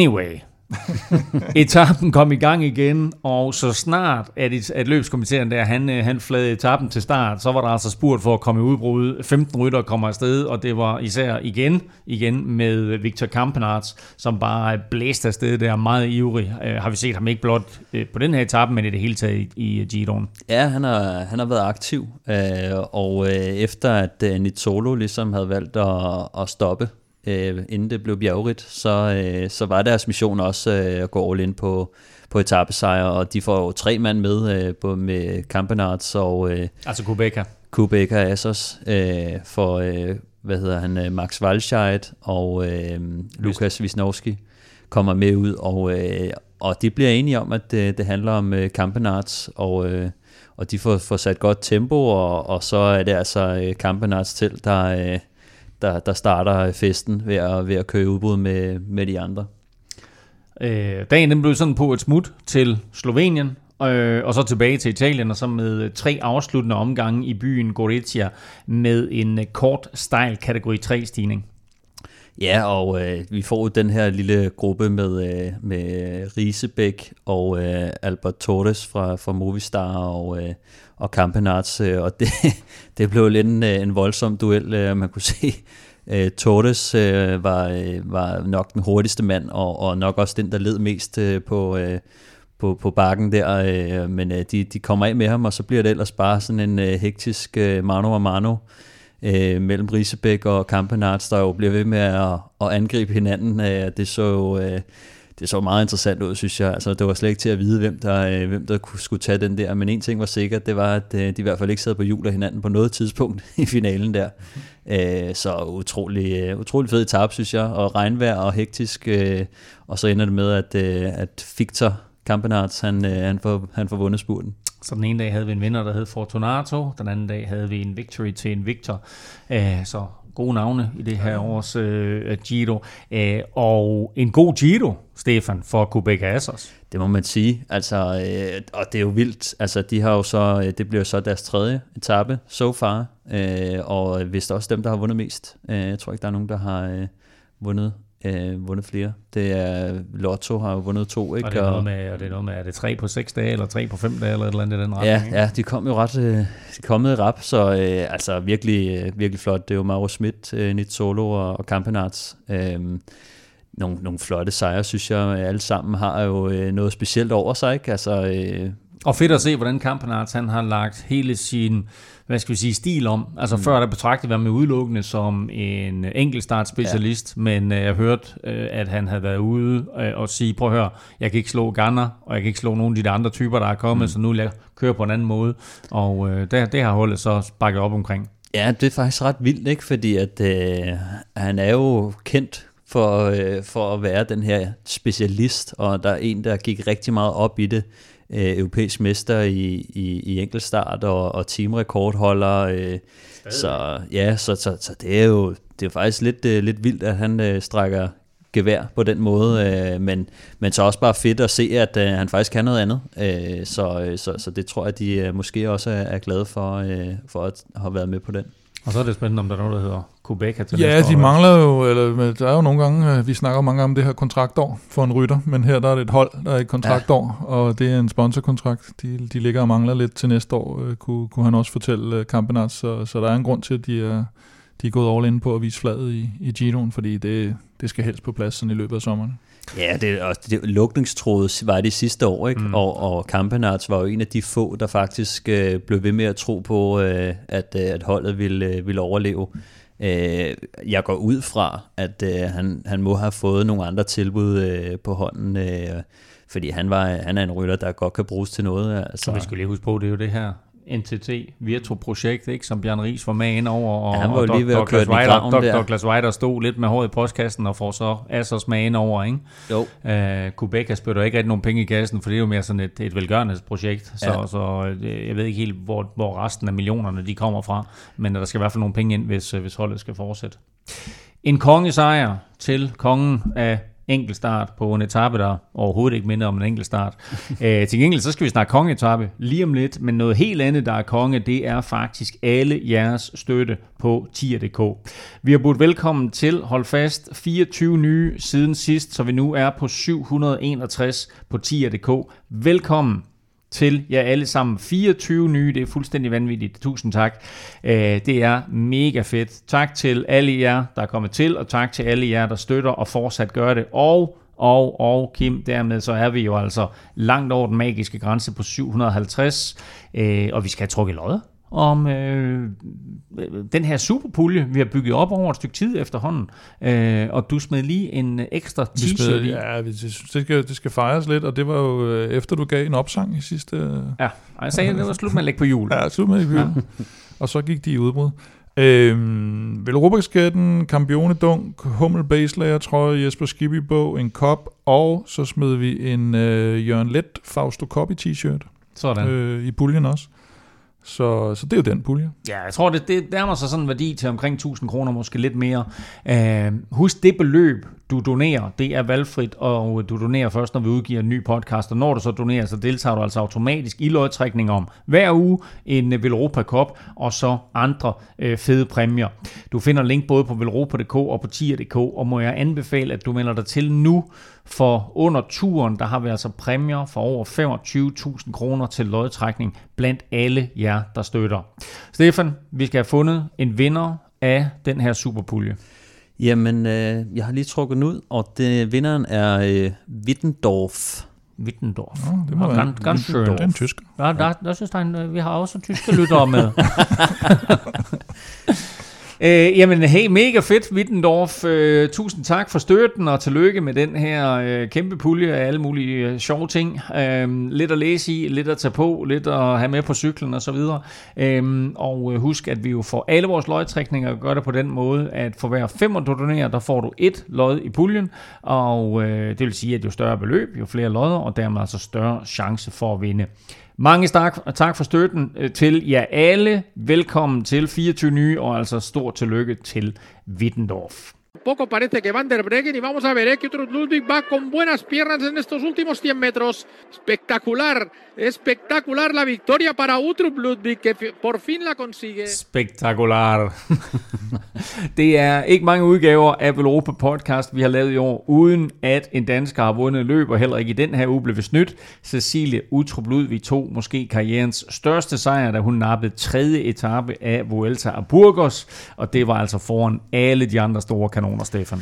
Ja, det noget det, der var vildt at tænke på, det er, at øh, Cecilie har jo været øh, blandt de bedste på kvindernes World Tour i nærmest seks år, og, øh, og det er først nu, at hun vinder øh, sin første World Tour sejr. Altså, hun har vundet mange løb, men det er den første World Tour sejr. Ja, netop. Øh, altså, men, men altså, hun har jo kørt på podiet i nogle af de største løb, øh, og øh, været så tæt på rigtig mange gange, ikke? Så, så kæmpe forløsning, og øh, Og det er også bare vildt at se uh, spurten der, hvor man, man kan jo se, hun, hun uh, overspurter jo uh, Kasia Nivedoma til sidst, og, og, og så lige, lidt, lige bagved, så kan man se uh, verdensmesteren Anna van der Breggen og Annemiek van Vleuten, uh, så, så det, det var ikke, det var ikke sådan ingenting. Og, og jeg synes også, at, at uh, faktisk, at, at holdet kørte godt. Man så både, Cecilie var i offensiven tidligere på etappen, og, og nogle af hendes holdkammerater var også ude at angribe. Det var en meget hektisk dag, så, så faktisk øh, ret vildt, at, at, at hun vinder den der.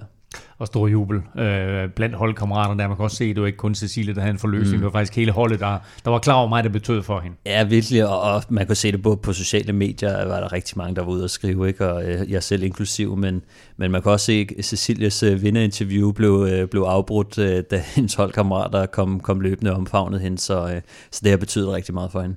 Vuelta a Burgos sluttede søndag med fjerde etape, der bød på en voldsom stigning til sidst, hvor der øh, for første gang i løbet sådan blev skabt rigtig store forskel. Og det var total hollandsk dominans med, med fire hollændere første års stregen. Ja, yeah, the usual suspects, har man jo lyst til at sige. Det var Anna van der Breggen, verdensmesteren, der, der vandt den sidste etape og, og løbet samlet. Og ikke overraskende var det Annemiek van Vleuten, der, der fulgte trop. Hun blev to, og Demi Follering blev, blev tre, og der Cecilie mm. Uttrup, hun kom ind et minut efter, øh, og hun tabte en enkelt placering øh, i, det, i det samlede regnskab, og hun sluttede så øh, nummer seks samlet. Øh, Amalie Didriksen var også med, og øh, hun ser der ud til at være på vej til at køre sig i O L-form. Ja, det, det, er, det er lidt længe siden, vi har set noget til hende, så, så det var rigtig dejligt at se, at, øh, at hun øh, faktisk... Øh, blev øh, toer i fællesspurt. Der var en, der, der var kørt solo, så, øh, så hun er ved at finde øh, form igen, og, øh, og hun, skal jo, øh, hun forbereder sig på, øh, på O L, hvor hun, skal, øh, hun går efter medalje i, i både øh, Omnium og, øh, og parløb med, øh, med Julie Lett, så, øh, så det er fedt at se, at, at hun er kommet ovenpå igen, og har selv også været ude at sige, at øh, det har været en lidt hård periode, men, øh, men hun, er, hun er på vej tilbage. Vi glæder os meget til at følge øh, Amalie også til O, eller måske er det også, øh, hvad skal vi sige, for Cecilie øh, vigtigt at få hul på bylden her, giver hende i hvert fald troen på, at hun kan slå de der, øh, mm. ellers normalt så suveræne hollændere. Nu skal vi videre til Giroens kongeetape, fordi den er lige afsluttet, og det skulle have været en lang en af slagsen på to hundrede og tolv kilometer med fire store bjerge og fuldstændig vanvittige syv tusind fem hundrede højdemeter, men... Som vi kunne fortælle i starten, så betød dårligt vejr altså, at etappen blev skåret ned, og øh, det betød så også, Kim, at blandt andet årets højeste bjerg, øh, mm-hmm. Passo Pordoi, blev pillet ud. Ja, det blev så i stedet for øh, Passo Giao til sidst, der blev, der blev kaldt øh, Sima Coppi, og... Øh, ja, altså det, det blev noget amputeret, øh, amputeret rute. Og fortæl lige det her Sima Coppi, hvad er det der? Det er det højeste bjerg i Giroen. Som så også giver som ekstra... Som giver dobbeltpoint, øh, eller et, et, et højt højt antal point i hvert fald øh, til, til bjergetrøjen. Og, øh, og det var hele den her... Det var, der var så nærmest en sløjfe på ruten i dag, kan man sige, med, med, med Fedaya og Pordoi, som de så droppede øh, på grund af øh, risikoen for dårligt vejr. Skal vi sige det sådan?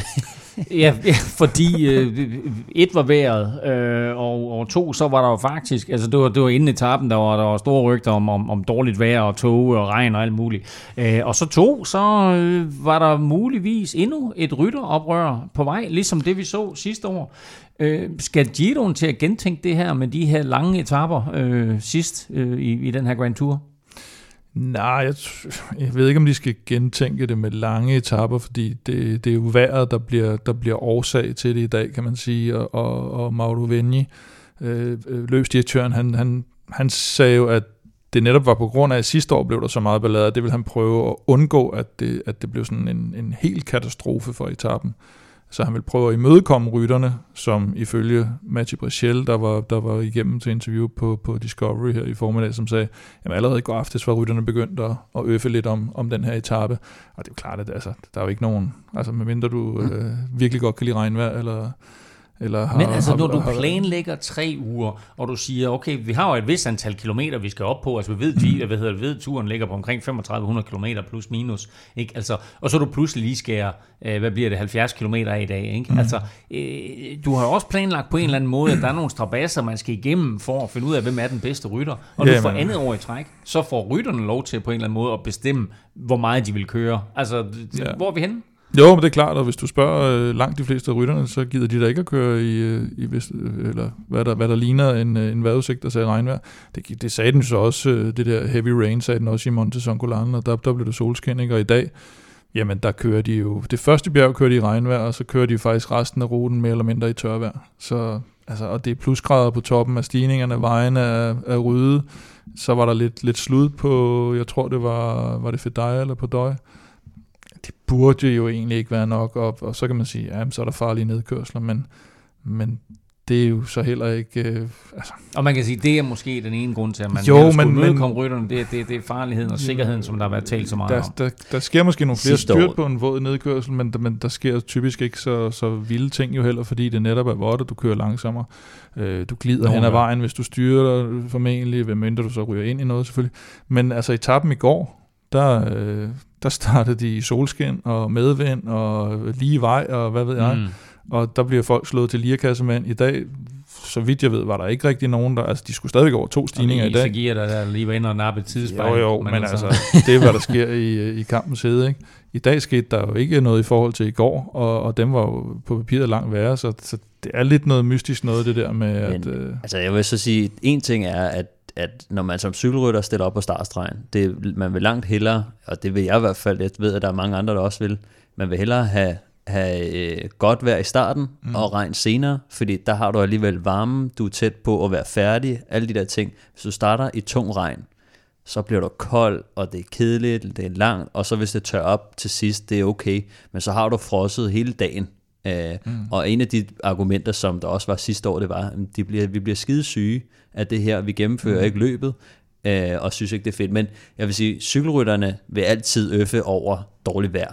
Altså det gør de jo, om, om det bliver forkortet eller ej. Altså det, der er jo ingen, der gider at køre i regnvejr. Så, så det er jo op til, til R C S at og, og stå ved deres beslutning og køre det. Og det var også det, som, som vi snakkede om. Altså, kan der mm. være en anden grund til, at de forkorter den her etape? Mm. Uh, vi har jo nærmest ikke fået tv-billeder af den her kongeetape, så uh, helt, uh... der, der må også være et eller andet, der gør, at uh, de det kan lyst til at... Uh, Og, og have billeder ja, altså, af målfoto. Til betragtning af, hvor godt vejr det egentlig så ud til at være, så er det mm. meget, meget mærkeligt, at vi ikke fik nogen tv-billeder, og at vi som, som seere blev snydt for en helt fantastisk afslutning på den her etape, og som vi kommer tilbage til lige om lidt, Remkos mm. totale kollaps. Uh, Men altså, i stedet for at, at, at, at gå op i det her med planlægning af de her lange etaper, så skulle R C S og italiensk tv og, og Giro-arrangørerne i hele taget måske tænk lidt over, hvordan de laver bedre tv til at... Ja, det er underligt, at, at man lige præcis i Italien aldrig kan producere tv, når det er regnvejr, fordi det ser ud som om, det går rigtig godt i de andre lande, og jeg synes, Jesper Vorre var inde på noget interessant, som han har selv været løbsarrangør og på, på Discovery eller Eurosport, eller, eller hvad, hvad det nu hedder officielt her i, i dag. Netop det her med, at han siger, at det, de, de, de store løbsarrangører har typisk sådan et fly, der, der ligesom ligger over uvejret, og ikke... øh, har så store problemer som for eksempel helikopterne. De kan jo mange gange have problemer med at komme op i det her, og det, det virker jo faktisk, uden at jeg kender til detaljerne omkring den italienske tv-produktion, så virker det nærmest som om, de ikke har det her fly, fordi øh, at, at, at, der, at der altid sker de her problemer. Det kan da godt være, at de lige har, har, har sparet en, en krone. Øh, ja, det er for signalet, ikke, det her fly. Ja, ja. ja.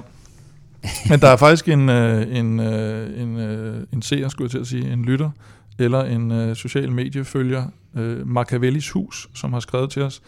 De var med til at splitte atomet, smadre partikler sammen med lysets hastighed, kiggede ind i det yderste rum, byggede det Sixtinske kapel, malede Mona Lisa, bragte verden ind i den moderne tidsalder med renæssancen, men billeder for de detaljer forbliver, forbliver den største gåde. Og det er, altså, det er jo helt vanvittigt, at du ikke kan... Altså, det er fedt, det der. Det er fem grader regn i dag, ikke? Altså, det er jo, du kunne ikke sende, du kunne slet ikke transmittere nogen cykelløb på Belgien, hvis det var, man ikke kunne transmittere cykelløb i, i, i, i det vejr alligevel. Men, altså, så der må være et eller andet, de... Øh, de underprioriterer, altså i, nedprioriterer. I, i, i Discovery-studiet spekulerede de lidt i, at det er det her fly, der hænger. Altså ja. Generelt set kan man sige, at måden, der bliver produceret billeder på, det er, at der er nogle stationære kameraer, og så er der de her kameraer på motorcyklerne, øh, og så er der helikopterkameraer, men alle billeder bliver sendt op til helikopterne, der så sender billederne videre til en flyver, som, under så, som, så, som så sender det til en antenne i målområdet, der så distribuerer det til resten af Europa eller verden. Men den der flyver mangler angiveligt i den italienske sending, så det er helikopterne, det kunne man der skal godt sende, formode, i hvert fald. Det er helikopterne, der skal sende det til antennen i målområdet, og hvis de ikke hænger langt nok op, så kan de ikke få kontakt til antennen i målområdet, og derfor så er det måske, siger vi lige, øh, grunden til, at det er sådan, at vi ikke får de her tv-billeder.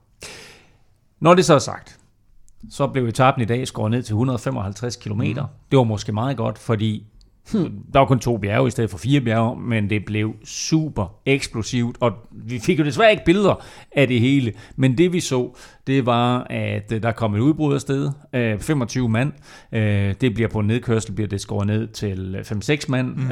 og det var sådan et spørgsmål, om der var nogen, der var dygtige til at køre ned end andre.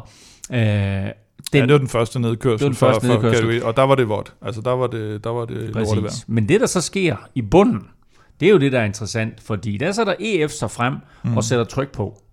Og det er ikke så meget det, at de sætter tryk på og prøver på at minimere afstanden til de forreste fem seks stykker der. Det er mere, hvad der sker i bagenden af feltet. Ja, det, det, det bliver jo en meget, meget, meget, meget lille gruppe, og vi sad jo og talte om det og siger, kan jeg vide, om Remco han overhovedet er der, fordi der lå sådan en, en gruppe, eller der var knækket over, og man kunne se, der lå nogle, nogle blå mænd dernede. Der, det, man skal sige, Almeida har de jo sendt ud i udbrud jo netop, fordi de måske godt vidste, at at den skrev lidt på med, med Remco, og, og ganske rigtigt, så kom meldingerne om, at øh, han var altså allerede et par minutter bagefter, inden at, inden at det for alvor var blevet alvor, øh, og det var øh, først øh, T J, og så var det... Øh, og når du siger T J, så vil du på fornavn med... Fornavn med. Øh, Van Garter, og, øh, og hvad hedder det, ligesom med Remco. Ja, præcis. Og hvad hedder han, Alberto Baggiol, som jo altså har kørt et forrygende Giro, og som sad øh, ret længe og trak, og så Simon Carr, ham havde den nye bjergstærke rytter, de havde, og de, de ville altså prøve, øh, de, de havde, øh, Hugh Carthy havde også meldt ud, og han glædede sig virkelig til, også hvis de havde kørt den lange etape, for han troede virkelig, han han kunne komme op af. Han ender så også med at, at avancere faktisk til tredjepladsen i dag, men får måske ikke helt det ud af det, han havde håbet på, fordi det, det, det er ikke Hugh Carthy, der Der, der er den første til at true, true Bernal deroppe. Men igen, de tager initiativet, synes det er fedt, og øh, de får virkelig skrællet den ned, og så det kun er de her topfavoritter, der sidder foran, og så får de hentet de forreste. Og, øh, og Bernal, han kører som øh, fem kilometer til toppen, tror jeg. Begynder han at lægge afstand. Og så har vi Caruso og, og, og Bardet, som var de, de to stærkeste af de andre. The og best of the rest. Simon Yates falder ud af bagenden, og ja, Remco siger, at du var allerede to og et halvt minut efter, da de, da de ramte bunden af stigningen. Stefan, det gik helt galt for Remco i dag. Ja, men øh, jeg kan jo lige se, at øh, han mister faktisk øh, fireogtyve minutter på etappen til, øh, til Egan Bernal. Så, øh, så han er altså drysset ned på en... Nu skal jeg lige se her. Han drysset ned på en nittende plads, otteogtyve minutter efter, så... Øh, Ja. Du, de staldtip er ja, den, vi kommer ja, tilbage til staldtip ja, ja, vi kommer ja. tilbage til staldtippet øh, lige om lidt, men altså øh, en fuldstændig vanvittig øh, etape her, øh, hvor vi må sige alt andet lige, så sætter Egan Bernal det hele ja. på plads i dag. Ja, det gør han. Nu er det, nu er det kun uheld, øh, sygdom, rygskade, whatever øh, der, der, kan, der kan forhindre ham i det her. Det, det er helt sikkert. Altså det er ham, og så er det de andre, som, som sådan lidt på skift kører, kører godt om, om anden tredjepladsen, ikke? Så den ene dag, så er det Vlasov, og den anden dag er det, er det uh, Caruso, og, og så var det Yates uh, her forleden. Så, så det, det bliver nok sådan, til gengæld kan det blive spændende om, om podiepladserne og top ti placeringer. Jeg tænker, cykelløbet er ikke helt slut. Det kan godt være, at Egan Bernal han ser stærkest ud, men uh, vi har altså Caruso, Hugh Carthy, Vlasov, Simon Yates, uh, Ciccone, som, som kæmper om uh, mm. anden tredjepladsen mm. uh, i hvert fald. Ikke? Så, uh, vi, løber, vi løber igennem uh, den samlede stilling lige om mm. lidt. Lad os lige gøre den her etape færdig her, fordi målstregen den lå der i, i skisportsbyen uh, Cortino d'Ampezzo, som uh, er med i Giro-sammenhæng for første gang i ni år.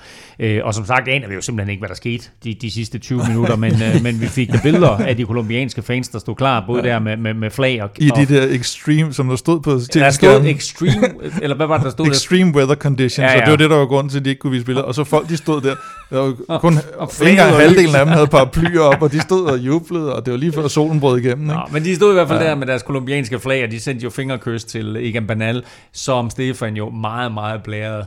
Tog sig tid ja, til. Uh, han, han, han, han ja. kunne måske endda have vundet femten sekunder ekstra, men han ja. tog sig tid til lige at vise den lyserøde trøje frem. Ja, det var, det var meget lige. Han har kørt i sin, sin sorte gabbajakke hele mm. dagen, og at han så lige har overskud til, til at tage den af, ikke? Og det var lige før, man sidder og bliver bange for, at han skal til at styrte, da han... piller jakken af ja. der lige før et sving og på, på, på brosten, men det er høj klasse. Altså, han lige husker at, at ære løbet på den måde, lige at finde den lyserøde ja, trøje frem, for, at, og, det og billede og, og det billede, der er ham til eftertiden, det er også ja. i den lyserøde, ja. han kører over stregen. Ja, alene over stregen med armene strakt ja. over hovedet, selvfølgelig øh, vinder af etappen. syvogtyve sekunder foran øh, Romain Bardet og Damiano Caruso, der kommer ja. ind sammen. Jeg vil sige, i forhold til alt det her med afkortet etape og manglende tv-signal, jeg er faktisk mere irriteret over det manglende tv-signal, hvor andre er mere irriteret over, at etappen bliver afgået. Jeg synes, jamen, prøv, etappen, får, der bliver afgået, får, det kan vi, vi får jo... jo an, angiveligt får vi jo en mega fed etappe. Altså, vi har bare ikke set den. Ja, det var det. Hvad var det, Daniel Lloyd fra G C N har skrevet? Det var den bedste etappe, han aldrig har set. Nej, men jeg synes, fordi du kan altid diskutere det der med, om det skal forkortes, eller ej, og er det farligt, og hvor farligt er det, og sådan noget. Selvfølgelig er det lidt et problem, hvis rytterne lige pludselig kan lidt bestemme, hvad det er for et løb, de gerne vil køre. Der skal vi heller ikke hen. Så der er også nogle løbsarrangører, der må sætte foden ned. Det gjorde han også i dag, øh, Mauro Venni, for de ville også have stoppet tiden på det sidste, øh, på, på Passo Giao, op på toppen, så nedkørslen ikke skulle tælle med. Og der satte han trods alt foden ned og sagde, ah, nu, nu skal der også køres lidt cykelløb. Ikke? Men, men det, at man ikke i to tusind og enogtyve kan producere tv-billeder i fem grader regnvejr, det, det står mig som lidt af et øh, mysterie. Egan Bernal vinder suverænt foran Romain Bardet og Caruso, der kommer ind sammen. syvogtyve sekunder efter, så var der lille halvandet minut ned til den næste tremandsgruppe, hvor Giulio Ciccone og Hugh McCarthy... Nu kører jeg det igen. Jamen, jeg elsker det. Hugh McCarthy. Hugh McCarthy uden Mac. Øhm, sad sammen med i øvrigt øh, João Almeida, altså mm. sidste års fire der, og manden, der, der sad femten dage i, eller havde den, den lyserøde førertrøje femten dage sidste år der, som nu lige pludselig virker som, øh, som det bedste kort hos, øh, hos det kønne Quickstep. Vel Europa Podcast præsenteres i samarbejde med Odset fra Danske Licensspil. Husk, at man skal være minimum atten år og spille med omtanke. Har du brug for hjælp til spilafhængighed, så kontakt Spillemyndighedens hjælpelinje Stop Spillet eller udluk dig via Rufus. Lige om lidt får du Spiltips-bragt i samarbejde med Odset fra Danske Spil, men først så skal vi lige som lovet have et hurtigt overblik over, hvad der venter os, øh, og ikke mindst rytterne de næste fem etaper, altså de sidste fem etaper i Giroen, når, øh, nu her, når tirsdagens hviledag er overstået. Og lige inden vi kommer så langt, så lad os lige ridse stillingen op i Giro d'Italia her øh, på anden hviledag. Egan Bernal har lagt sig øh, klart i spidsen. Han er to minutter og fireogtyve sekunder foran, øh, måske nok lidt overraskende på andenpladsen, Damiano øh, Caruso, og så med Hugh øh, Carthy uden Mac. Øh, tre fyrre efter, fire atten er der ned til Vlasov på fjerdepladsen, og så Simon Yates trods alt stadigvæk i en top fem. fireogtyve, øh, altså fire minutter og tyve sekunder efter, øh, stadigvæk med et håb naturligvis om en øh, podieplacering. Giulio Ciccone syv fire enogtredive efter, Romain Bardet fem tyve efter, øh, Dani Martinez er på ottende pladsen syv sytten efter, norske Tobias Foss er på niende pladsen, altså inde i top ti, otte minutter og tyve sekunder efter, og så lige øh, inden for top ti, og nærmest præcis ti minutter efter, sidste års nummer fire, João Almeida fra det kønne Quickstep, der altså lige nu er den bedste det kønne Quickstep-rytter, og øh, som Stefan så sagde, så de der øh, efterhånden øh, mange minutter efter, der finder vi altså Remco Evenepoel otteogtyve minutter efter på en øh, samlet nittende plads. Lad os, øh, øh, åh, jeg skal lige huske at sige, at Peter Sagan lige nu har pointtrøjen, mens øh, Geoffrey Bouchard, øh, Bouchard, han udbyggede sin øh, føring i, øh, i kampen om bjergetrøjen. Og hvis man så troede, at det ville blive nemt her, efter øh, den øh, kongeetappe, vi lige har været, jeg skulle til at sige vidne til, men det var vi ikke. Øh, så hvis man troede, det blev nemt nu her, så kan man godt tro om igen, fordi øh, den sidste lille uge her, den byder på fem etapper. Det er en flad etape, det er tre bjergetapper, og så altså den afsluttende enkeltstart. Og øh, allerede onsdag, Kim, der er der igen høje og stejle bjerge på menuen. Det håber vi i hvert fald, og vi håber også, der kommer tv-billeder.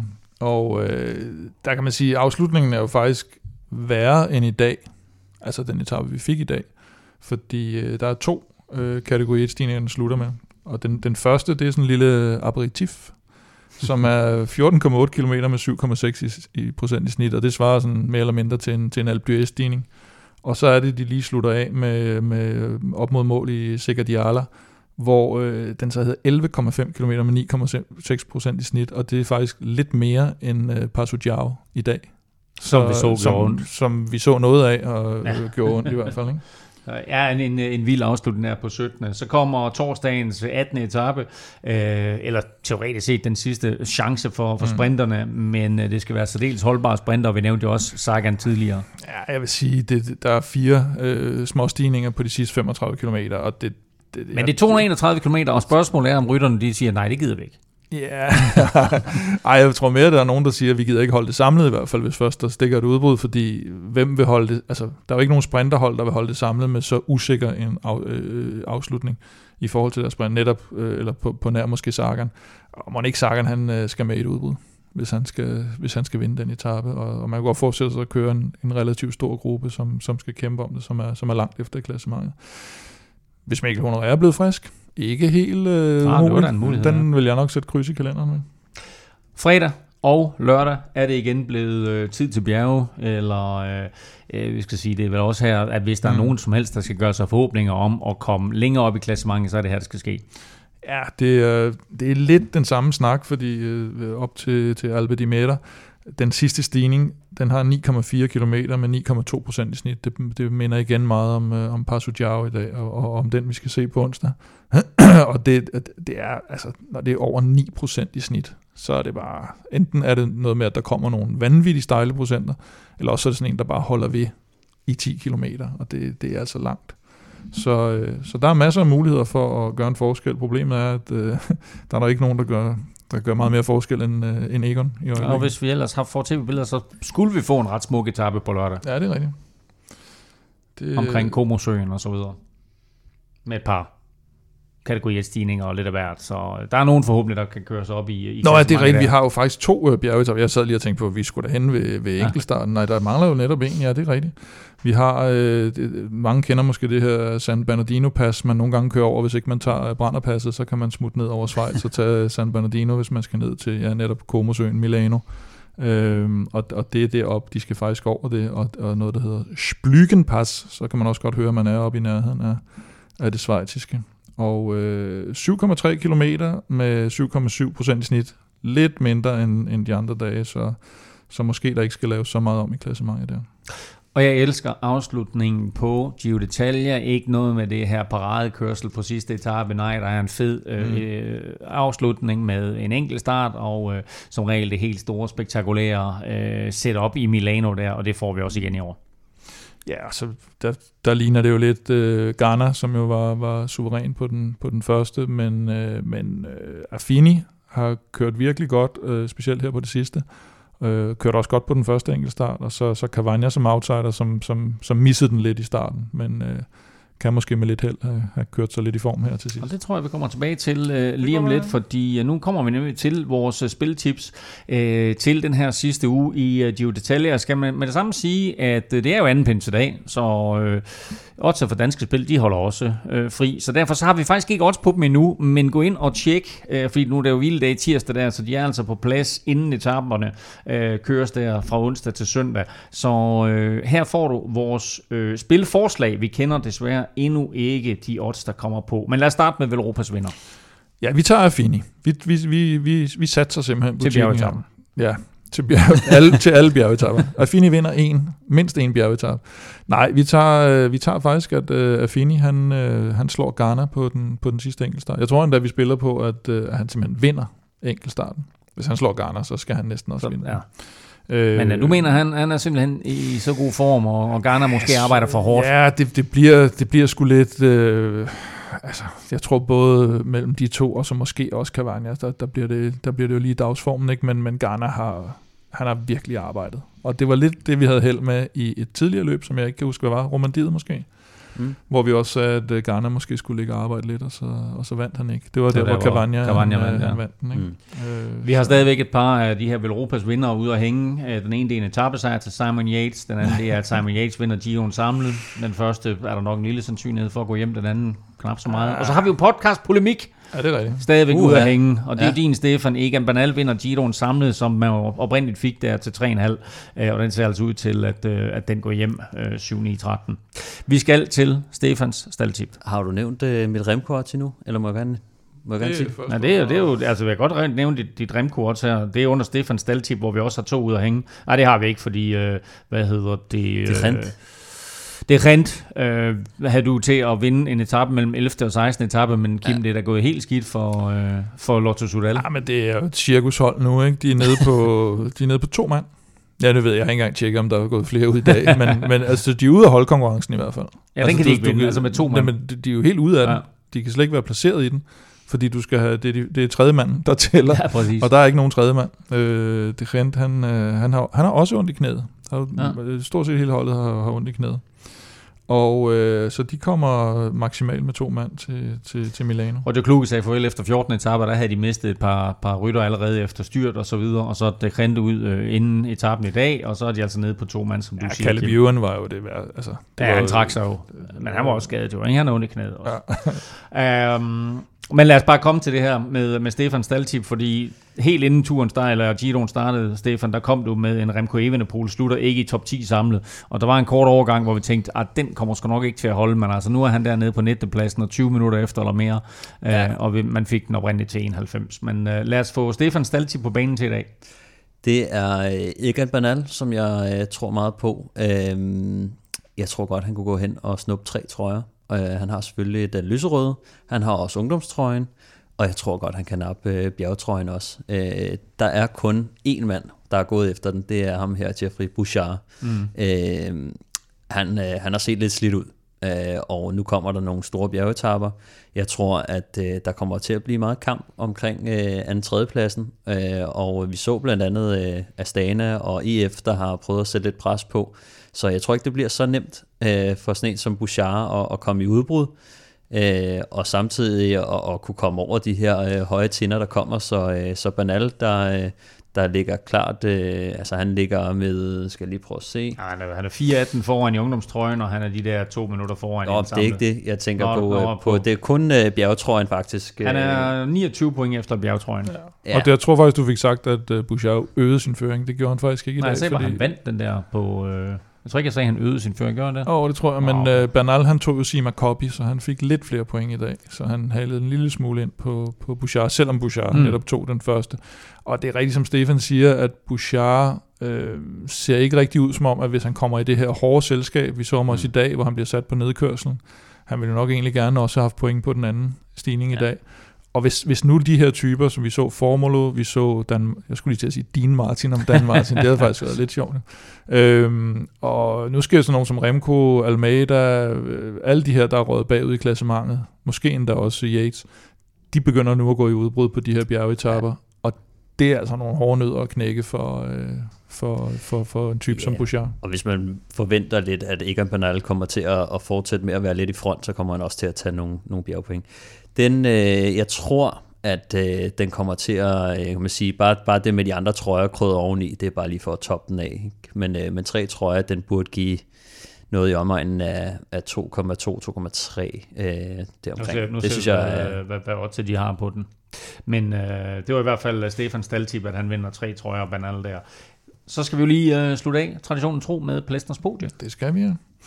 Og øh, der siger jeg en rytter fra det kønige Quickstep på podiet i, eller på, torsdagens attende etape Altså den her med de, de fire små stigninger til mm. sidst. Ja. Jeg tror, det bliver udbudt og holder hjem, og, og netop de er et hold nu, som skal ud og sætte hele butikken på, på at få en etapesejr. Øh, de prøvede med Almeida. Almeida ligger så nummer ti samlet, men det er jo ikke nok til, at de holder hele holdet tilbage og kører klassement for ham, og specielt ikke på, på torsdagens etape. Så, så de skal have nogle stykker ud, og der er jo både Cavagna, der er Mikkel Honoré, James Knox i, i princippet. Remco kan tage ti til tyve minutter dagen inden og få lov til at gå i udbrud. Han ikke? Kan allerede nu få lov at gå i udbrud på sådan en etape, så...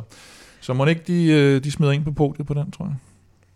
Jamen, der har vi dem altså. Tre spiltips til odds for danske spil, som vi desværre ikke har odds på, men altså Affini vinder den afsluttende enkeltstart. Tre trøjer til Egan Bernal, og så en rytter fra det kønne Quickstep på podiet på attende etape. Det var spiltips bragt i samarbejde med odds for danske spil. Vi skal lige omkring de seneste nyheder fra cyklingens verden, og øh, vi lægger ud med Ruta del Sol. Øh, Mads Pedersen gjorde nemlig løbscomeback, og han fik faktisk en flot tredjeplads i spurten på fjerde etape. Etappen blev vundet af André Greipel, øh, og så stiller jeg mig selv et spørgsmål. Hvad sker der lige for, at vi ser André Greipel vinde cykelløb, og vi ser Mark Cavendish vinde cykelløb? Altså er vi sådan en eller anden tidsmaskine, der kaster os ti ja, år tilbage? Det skulle man næsten tro. Jeg så i hvert fald, at der var en, der udtalte, at, at det handlede, øh, altså for, for Israel, øh, jeg kalder mig altid Cycling Academy, øh, Startup Nation, at... Øh, at det simpelthen handler om det mentale for, for Greipel, og nu har han fået troen tilbage på, at han kan vinde, og så, så har han egentlig, han har stadigvæk niveauet, og han har stadigvæk styrken. Så. Jeg så også, at han havde, han havde peak på over to tusind watt i, i sin spurt, hvilket også er, er, er ret så vanvittigt, hvis... Hvis, Arh, hvis det, sige, vattene jeg, holder stik. Det synes jeg faktisk, jeg plejer der på Klampenborg øh, og køre den op over to tusind.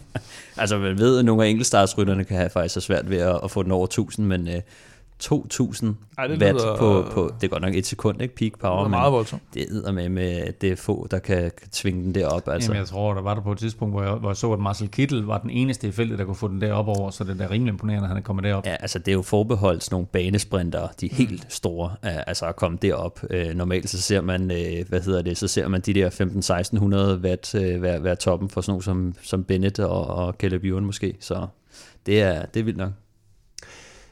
Løbet øh, var jo på, øh, hvad er det, er det fem etaper, hvor mange af det er, der er i Ruta del Sol der. Ja, æm, men, øh, og Superman Lopez vandt øh, tredje etape, hvor der sådan for alvor blev gjort store forskelle i klassementet, og dermed så vandt han faktisk også løbet samlet. Men den der femte og sidste etape, Kim, den fik til gengæld en ret spøjs afslutning. Ja, det så lidt mystisk ud. Det var Robert Stannard og Daryl Impey, de lå og, og kæmpede om etapesejren med, med Ethan Hayter, som vi, vi så i, var det Algarve rundt. Og, øh, og de kører simpelthen ind i hinanden og vælter på, på opløbsstrækningen der, og så Hayter, han, øh, han smutter udenom og, øh, og tager den sidste, og tager faktisk to etaper i, i løbet øh, på den måde. Så det var, jeg tror, det var det M P, der sagde, det er, hvad der sker. Men det så lidt mærkeligt ud. Vi nævnte lige kort i starten, at Anton Charmik var blevet nummer to i etabeløbet Albizer Tour, men øh, vi fik jo faktisk også en dansk etabesejr, fordi Emil Tordal fra B H S Almeborg vandt fjerde etape efter et vanvidsudbrud, og det er jo faktisk en knæk, du kender ret godt, Stefan. Ja, det er det. Jeg har kørt på ham, da jeg selv kørte på Bornholmerholdet i, i to år, og øh, der var han jo en, en, en grønskolding, øh, som, øh, som skulle læres lidt op, og han havde, øh, han havde lidt svært med, at han kom nogle gange i udbrud, og så, øh, så lavede han det værst tænkelige, der kan ske, når det er faktisk noget, der sker øh, oftere i mindre cykelløb, at, at så kommer der en rytterretur fra udbruddet. Det er ikke noget, man ser så ofte på øh, professionel cykling, øh, men, øh, men det havde han lidt bøvl med på et tidspunkt. Øh, men øh, jeg måtte skulle lige skrive til, tillykke til ham og, og høre lidt om, hvad der skete. Og han var kommet i et, et femmandsudbrud og øh, var kørt solo til sidst, øh, og det har i, i det hele taget... Nu, nu, og nu kaldte det et vanvidsudbrud, det var sådan, var det et hundrede og halvtreds kilometer, eller var det to hundrede kilometer, eller hvad var det? Ja, det var fra start til slut, ikke? Så, så, så det, det er sgu ret vildt, at han, han, han vinder en etape dernede. Det er i det hele taget et, et cykelløb, hvor at, der er blevet gået til stålet hver dag, og, og det, det synes jeg bare er imponerende. Og, og Emil, han har jo... efterhånden kørt mange år på, øh, på, på Bornholmerholdet øh, på konti-niveau, og, og øh, han tilskriver faktisk øh, succesen, øh, at han har kørt meget Swift, og øh, hometrainer i vinteren, som jeg synes har givet ham en, en, en endnu bedre base. Øh, så, øh, og, men man kan sige, at han er også, øh, hans, øh, han er tæt med, med Magnus Kort. De, han som også kommer fra, fra Bornholm, med hans, deres forældre er jo meget close, så øh, de er jo vokset op sammen. Så øh, Monique også, han har fået et par træningstips fra, fra Magnus og, øh, undervejs. Og gode nyheder for begge familier, fordi altså en, en etapesejr til Emil Tordal der, og en ny kontrakt, Kim, til Magnus Kort. Ja, det er rigtigt. To år mere hos, øh, hos E F, og... Øh Og det, jeg tror, det har bare ledet op til de forventninger. Jeg tror, vi talte med ham der, da han, da han skrev kontrakt, og han glæder sig lidt til at komme på, på sådan et hold der, hvor de taler engelsk og, og har det godt sammen, og, og der er lidt styr på tingene. Og, og så har han, altså, han viser jo sit værd og sin klasse, øh, mere eller mindre året rundt jo, og, og de kan altid regne med ham. Så øh, Monique, han skal køre turen i år i hvert fald for dem. Vi glæder os i hvert fald til at, til at se, om at der ikke er en turudtalelse til, til Magnus Kort. Nu er vi er ved kontraktforlængelser, så skal vi faktisk snart vende os til, ikke længere, at sige det König. Så nu skal jeg sige Keolo, Olo, altså, nu har jeg allerede glemt, hvad det hed igen. Ikke? Ja. Så øh, ja, nej, det er rigtigt. Øh, Quickstep, de har forlænget deres øh, kontrakt med seks år. Patrick Lefebvre, han kører seksårsplanen nu. Ja. Og det er fordi han har fået Remco ind formentlig, ikke? Og så siger han, er der nogen der skal være med til det her, og det er et, et langs, langstrakt projekt her, og vi, vi kører, kører seks år. Og det sagde det König, så det er vi ikke med på, åbenbart. Så, øh, så de leder efter en, en co-sponsor, men har, har altså Quickstep på plads, som jeg har været med i, ja, gud ved hvor lang tid. Øh, så må man ikke det lykkes at få dem. Og så har... Hvad hedder det? De får i hvert fald ikke Segafredo over fra, fra Trek Segafredo, for de har, de har forlænget med to år øh, co-sponsoratet der frem til og med tyve treogtyve. Så det fortsætter med at være sådan et uh, italiensk-amerikansk hold. Yes. Trek Segafredo. Ja. Og nu, mine herrer, skal vi have fundet vinderen af dagens quiz. Spørgsmålet var jo ret simpelt. Hvilken rytter vandt flest etaper i Giro d'Italia sidste år? Stefan, det står fjorten fjorten. Du har serveretten. Vil mm. du svare, eller vil du lade Kim svare? Jeg vil svare. Du vil svare? Ja, ja. Tak. Mit svar, det er Filippo Ganna. Filippo Ganna er et godt svar. Det er et rigtig godt svar. Det var, det var et af de to svar, jeg havde på. Jeg kan ikke engang huske, hvem der var med jer, udover de der klasse. Jeg siger Caleb Ewan. Øh, ingen af de to svar er korrekt. Oh, what? Øh, og jeg vil sige det på den måde, at Filippo Ganna, han jo vandt tre etapper. Så vi skal en tak højere op. Et skud mere til hver. Gud, mand. Hvordan kan vi ikke øh, vide det? Hvordan kan vi ikke huske det? Hvem vandt fire etaper sidste år? Ja, ja han, Garner vandt de to enkeltstarter og en, øh, og en enkelt... Og den der flotte etape. Ja. Øhm, Almeida vandt sgu da ikke noget. Han vandt ingen etaper. Han, vandt nogen, han har stadigvæk etaper. Aldrig vundet en professionel sejr. Øhm... Har du et bud, eller vil den overgå til Kim? Kan jeg få et bud efter Kim? Ja, du får et bud efter Kim. Okay, så, så får han... Øh... Jeg siger Sam Bennett. Er ikke korrekt. Jeg tror ikke engang, han kørte Giroen. Hvor satan. Nå. Hvem fanden var det? Du har fem sekunder til at svare. Jeg har et bud mere. Der er ikke nogen af jer, der får point, desværre. Jo, jeg har et bud mere. Nej, men, det er oh, kom nu. men, men jamen, du jeg... får et bud med, men det tæller ikke, Kim. Godt, hvad vil du sige? Dylan Groenewegen. Nej. Hvem var super skarp sidste år, som vi ærgede os over ikke kom med i turen? Nå ja, Demare for helvede da. Arno Demare, Arno Demare vandt fire etaper sidste år. Det er fordi, ja, han har været helt ude af billedet i år. I, i Giro d'Italia. Ja, jeg troede, jeg havde den her. Men prøv at tænke tilbage på, hvor skarp han var sidste år. Ja, det var helt rigtigt. Vi talte om, at han var den hurtigste mand overhovedet. Det er rigtigt. Så ja, han vandt altså fire etaper i Giro. Nå, ikke nogen pointer der, men altså fortsat fjorten fjorten, når du beholder serveretten, Stefan. Vi er tilbage på søndag med Giro-afslutningen og optager altså umiddelbart efter, at det er faktisk, tror jeg, vi begynder at optage, mens enkeltstarten den køres. Øh, indtil da kan du tjekke shoppen, tjek vores hoodies og trøjer der på shop vel europa punktum d k, og i anledning af Giroen, der er der altså også masser af fede italiensk inspirerede t-shirts, og husk altså også det her begrænsede udvalg af Velropa merch. Du kan følge Velropa og Kim på Facebook, Twitter og Instagram på snablag Velropa, og Stefan finder du på Twitter på snablag Stefan Djurhus. Undertegnet finder du på Twitter, Insta og Face på snablag nfelming. Vores BookBeat-kode gælder stadig. Find den på bookbeat punktum d k skråstreg velropa. Og øh, tak for nu til dig, der lyttede med. Tak til alle jer, der har støtte på tier punktum d k. Og naturligvis tak til vores partnere Zetland og også fra Danske Spil. Støt dem, de støtter os. Arrivederci.